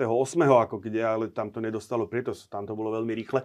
Jednoducho tie národy akože že to Česko a Slovensko ne, už neži, ne, dá sa nežili spolu, žili už vedľa seba a v mhm. kritických situáciách už každý skôr pozeral na svoje záujmy. No, a... A, a preto aj ako, ako náhle došlo, po, roz, kde to trošku ako tie, tie, ten separačný alebo ten erozívny proces pozdržal nástup, nástup komunizmu, ako kde Sovietský zväz jednoducho chcel na to Československo pohromade. No ale vidíš, v 89. sa ako Sovietský zväz rozpadol, skončil, a v 91. sa Sovietský zväz rozpadol, v 89. nás skončil komunizmus na konci 92. sa Československo rozsypalo. No, ja ti predsa len položím tú otázku, že keby si ty bol eh, prezidentom Československa, keby si bol na Benešovom mieste, um, tak by si sa bránil, aj keby si vedel, že tá vyhliadka, že, že teda vyhliadka na kapituláciu, vyhliadka na, na nejakú zmysluplnú obranu je nízka, lebo je, ide mi o to, lebo rozprávali sme sa o tom Mníchove, tom filme na pokraji vojny. Uh, môžeme dať proti tomu tú epizódu seriálu České století o Mníchove s Danielom Landom ako ano, Emanuelom Moravcom, kde vlastne e, je to veľmi dobre znázornené, že e, v okamihu, kedy Beneš zradil ten ideál, teda že, že bráňme sa, hoci, lebo hoci zomrieme, zachránime nejakú tú dušu národa, mm-hmm. tak uh, on vytvoril Ale... situáciu, kedy, kedy vlastne uh, kapituloval, Československo kapitulovalo, hej, opus, vlastne zradil ho vrchný veliteľ a v tej chvíli si každý z tých, ktorý dovtedy e, za, to, za tým ideálom stal, povedal, že tak teraz sa už len starám ano. sám o seba, Hej. čo sa vlastne prejavilo aj v tom osude Emanuela Moravca, ktorý z, naj, z najväčšieho Hej. zástancu uh, obrany Československa prehodil na najväčšieho ne. českého kolaboranta. Ktorý to vzal, že keď ich nemôže poraziť, tak sa s ním musím spojiť. Ako to, to, to, a to, to isté aj slovenskí politici, ktorí Hej. si teda povedali, že keď teda Beneš je prvý, ktorý rezignuje na obranu, no tak aj my sa tu musíme teraz zariadiť ako, v tom malom. No. Hej, len treba tu zase rozhodnúť, ako ten Moravec predsa len išiel hodne ďalej, než áno, bezprostredne áno, hej, musel. Hej tu zase ako trošičku aj tých vedú politikov Slovensk, Prvej Slovenskej republiky, ako ja mám tendenciu ako pozerať na nich e, zase trošku s pochopením, ako jednu vo chvíli ako po Mníchove im bolo jasné, že tu karty bude rozdávať, e, karty bude rozdávať Nemecko. A teraz e, na juhu agresív, agresívny horty, ako, alebo teda agresívny ako horty, ktorý jednoducho... územnými pre, pre, preto, preto, Maďarsko, preto Maďarsko jednoducho bolo politikou ako esenciálnou politikou jednoducho reš, reštaurovať alebo obnoviť čo najviac, čo sa obnoviť z Uhorska dá. Takže zase tuto akože ten maďarský politik ani nemal, nemal veľmi ako ten priestor tej vnútornej politiky maďarskej mu ani nedával inú možnosť len usilovať o návrat čo najväčšieho územia alebo čo mhm. najväčšieho penza územia späť pod, e, pod štefanskú korunu, čo si teda e, Tiso si to priamo odskúšal hneď po pár týždňoch počas viedenskej arbitráže, kde jednoducho zrazu zostal sám akože mm. proti, akože maďarskej, proti maďarskej diplomácii a e, bekovanej nemeckom, talianskom jednoducho, kde, ako, ktorí odkývali jednoducho prakticky všetky tie nároky, ktoré Maďarsko vnieslo proti Slovensku. E, pražská vláda tam poslala toho Tisa, akože však staraj sa, ako si mm. predseda autonómnej vlády, alebo máte autonómiu, no tak sa staraj. Akože, takže ako z tohto pohľadu jednoducho ten Tis ani nemohol urobiť iný záver, no pane Bože, na nebi, ak máme v tejto konštelácii prežiť, tak sa musíme nejako dohodnúť Nemcami. Mhm. Ako, tam, sami, ako, ako sami za seba. To, ako, hej, tam akože, a teraz akože vo chvíli, keď ten Tiso, alebo celá, celá, tá, celá tá špička tej hlinkovej slovenskej ľudovej strany, ktorá, alebo t- ktorá ašpirovala na vedenie toho národa, neskôr štátu. Jednoducho pozerá, no, do, však oni si nás rozdelia traja medzi sebou. Akože Polsko malo zrazu, aj Polsko sa prebralo, malo nejaké ambície, e, však ono sa to potom prejavilo e, v, tých, v tých územných zmenách Javorína a podobne. E, na severe Polsko, na juhu Maďarsko, Rumúni ruku, ruky od toho preč, aj keby, tak tam bola už podkarpatská Rus, ktorá mala mhm. svoje vlastné problémy. Ten štát skutočne tá druhá republika, to už skutočne ako, no, to bolo krátke ale, takže no ak len dokončím myšlienku, ten Tiso už skutočne akože mm, on nemal veľmi na výber. Ako on, mo, on, on, sa mohol v danom momente skutočne hrať akože, jak, jak povedzme, jak sa hral, nie že hral, alebo jak to skúsil ako Vološin, ako predseda, e, ktorý sa stal, skúsil, skúsil viesť akože podkarpatskú Rus Eh, bez spojencov, ocitol sa bez spojencov sám jednoducho a skončil ako tak podkarpatská Rus, skončila šmahom, šmahom eh, čiary ako vo Viedni, ako pod kontrolou, pod kontrolou Maďarska, alebo jednoducho uh, urobiť to, čo urobili jednoducho, musí nájsť nejaký, nejaký modus, modus uh, vivendi ako s Nemeckom a uhajiť, čo sa uhajiť dá. No, teraz ešte, nechcem, dobre, ale ešte len raz. dokončím myšlienku, no. nechcem akože toho, tých sa hovorím teraz ospravedlňovať alebo hájiť, alebo, ale jednoducho ocitnúť sa v jeho situácii, akože to je, uh, ono to potom konec koncov zase s tým Slovenskom až tak zle nedopadlo, keď to vezme. Ale vrátim sa k tvojej otázke. Čiže, že... ale, áno, že ty si, si, sedíš v septembri 1938, uh, e, sedíš na Pražskom hrade ty a máš si vybrať medzi uh, ne, možno padneme v neúspešnej obrane, ale zachováme dušu národa, alebo prežijeme, ale za cenu toho, že sa už nebudeme môcť pozerať do zrkadla. Víš, to je momentálne ako sedí, ako by to bolo veľmi lacné dať ako ti jednoslovnú odpoveď na túto otázku, lebo sedíme tu za stolom v štúdiu, jednoducho z toho áno alebo nie. Ne, sme o, ne, sme neplynú, o... neplynú žiadne akože konsekvencie. že? Hej, áno, uh, viem, ako to dopadlo, viem, to, toto čas tohoto, čo ja tu hovorím, akože tá československá generalita nemá, ale oni tí generáli si uvedomovali, že to bude, že, je to, že ten boj nedopadne dobre. Mm. Že akože nemajú šancu zvíťaziť. Oni len kalkulovali s tým a zrejme možno by k tomu došlo, ako že by, že ten, ke, pokiaľ by sa to Československo nezložilo okamžite, že jednoducho to Francúzsko vedené tlakom svojich obyvateľov a Británia, povedzme, kde skutočne to cítenie obyvateľstva bolo výrazne pročeskoslovenské, Eh, by zrejme boli prinútení napokon, alebo možno by boli prinútení vypovedať vojnu eh, tomu Nemecku, ale zrejme by to dopadlo tak, ako to dopadlo o rok neskôr. Tým, tým, tým, tým tou, tou, tou, eh, tou čudnou vojnou, alebo tým Zitzkriegom, tou, tou vojnou posediačky, ako to hovoria Nemci. Ale keď, keď aby, aby, aby som ti to zase úplne od toho neuhol, na viacero tvojich otázok tohoto, že čo by som robil, ja som vždycky odpovedal, tak by som povedal tak, takými jastrabejšími odpoveďmi. Ja sám som v tomto smere náchylný. Skôr ehm, by som bol, ako samozrejme nie som v tej pozícii, nemám tú zodpovednosť, takže ono je to trošku, to moje vyhlásenie také trošku inflačné, ale asi e, aj práve s vedobím toho, že ak katastrofický dopad na morálku, na tú ideu toho Československa a tých oboch národov, to má najmä, najmä českého národa. My Slováci sme sa z toho ešte nejako otriasli mm. tým vznikom slovenského štátu a potom následne tým povstaním. Oni to, tí naši e, niektorí hurá vlastenci si to neuvedomujú, že aký malo, zase sme pri tom povstaní, aký to mal vplyv, ale asi som mal skôr tendenciu akože sa brániť. Tvoj inštinkt je brániť sa. Môj inštinkt je brániť sa. Uh, začneme tam, kde sme skončili a to je Ukrajina. Hitler odôvodňoval svoj nárok na sudety mm-hmm. tým, že, poviem to skrátke, českí policajti bijú etnických Nemcov e, v českom, československom pohraničí. E, troška to pripomína vlastne ten kasus Belavodu dôvodu, prečo Nie Putin... trošku, dosť. Dobre, takže č- analogia Mníchov Ukrajina. Tá analogia tam jednoznačne je a dokonca ja, keď som počúval ako ten dva dní pred tým útokom, alebo jeden a pol dňa pred tým útokom, to bol stredu večera, alebo tak nejako ten Putinov prejav, tak mňa až mrazilo, lebo súd, mám načítané dokumenty ako e, Hitlerov prejav počas sudeckej krízy, ktorým samozrejme e, vytvorilo Goebbelsov ministerstvo propagandy. A tam skutočne v niektorých oblastiach stačilo, v niektorých tých pasážach toho Putinovho prejavu stačilo zaškrtnúť Ukrajina a napísať Československo. A bolo ako keby odpisovalo toho Goebbelsa. Ako, takže tá, ten, ten, ten začiatok tej vojny, ako, alebo teda až ten po, po toho 22. februára, ten narratív, aké, ako došlo k tej vojne, to, práve mm, ten, tá, tá motorika tej krízy, keď to takto poviem, ktorú akože ten, ten, ten Kreml vyvolal, má veľa podobných znakov s tým, čo sa dialo medzi Berlínom a Prahou v septembri, alebo teda na konci leta a začiatkom jesene 1938. Čo by si povedal ľuďom, ktorí by teraz namietli, že no dobre, lenže za tú Ukrajinu sa Západ postavil a za Československo sa nepostavil. No nevieme, či sa postavil, pretože tam jednoducho akože nedošlo k tej vojne. Mm-hmm. A konec koncov aj za to Československo sa ten Západ postavil tým, že jednoducho e, umožnil jeho znovu, znovu vybudovanie no, alebo znovu obnovenie. Či, čiže podľa teba ten rozdiel je zase v tom,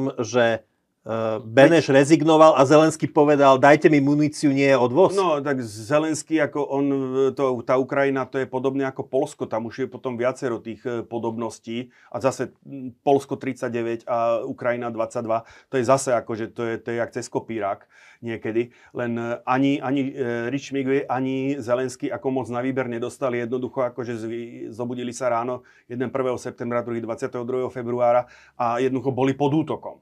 A teraz ako oni už riešili len skutočne, ako tam už potom e, zodpovedalo to tomu, že oni sa na tú obranu aj jedni, aj druhí skutočne, skutočne chystali.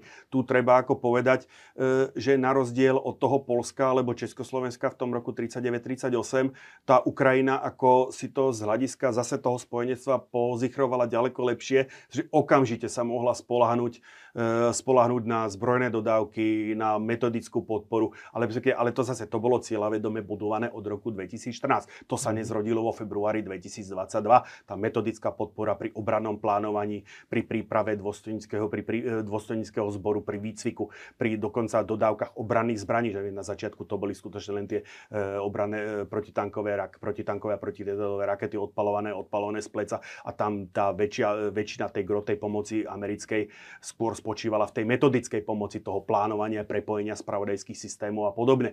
Tí ťažké zbranie, však vieme, ako sa tak rodila tá genéza, kým začali tie ťažké zbranie, ako chodí tam okolo toho boli vždycky povinné diplomatické tanečky, sondáže, čo na to Rusia a tak ďalej. Mm-hmm. Akože ono konec koncov vždy k tomu došlo, tak ako teraz vidíme, že aj k tým atakom MS, ako koľko, koľkokrát sme už o tomto hovorili tuto a napokon dojde k tomu, že tam tie Abramsy už tam sú. Takže ako e, jednoducho to, takto funguje ten západ, akože jednoducho on to musí sám prv obtancovať všetko, ako, mm-hmm. keď, to, keď to poviem ako, s takým trošičku, trošičku načením. Preto ako, e, tu je, ako hovorím, skôr tá analogia je medzi tým Ridzom Švigvim, čo bol e, polský, e, polský vodca v 39.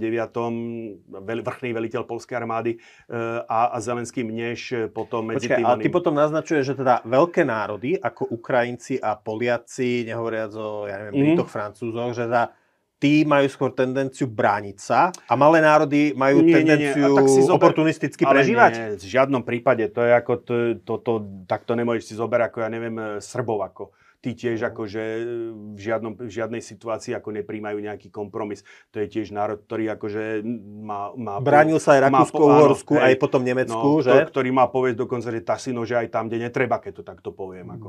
Takže toto by som rozhodne nestiahoval k veľkosti, alebo k, k neveľkosti, k neveľkosti národa. Tuto jednoducho, mm, keď už to premietnem akože nejakým spôsobom do, e, do projekcie, do dnešných dní, tak ten Mníchov skutočne nejakým spôsobom založil takú, takú tú mm, šablónu správania, ktorou sa to potom zvúva aj 68, ale úprimne povedané, v 68 tam sa skutočne veľ, nič, nič moc robiť nedalo.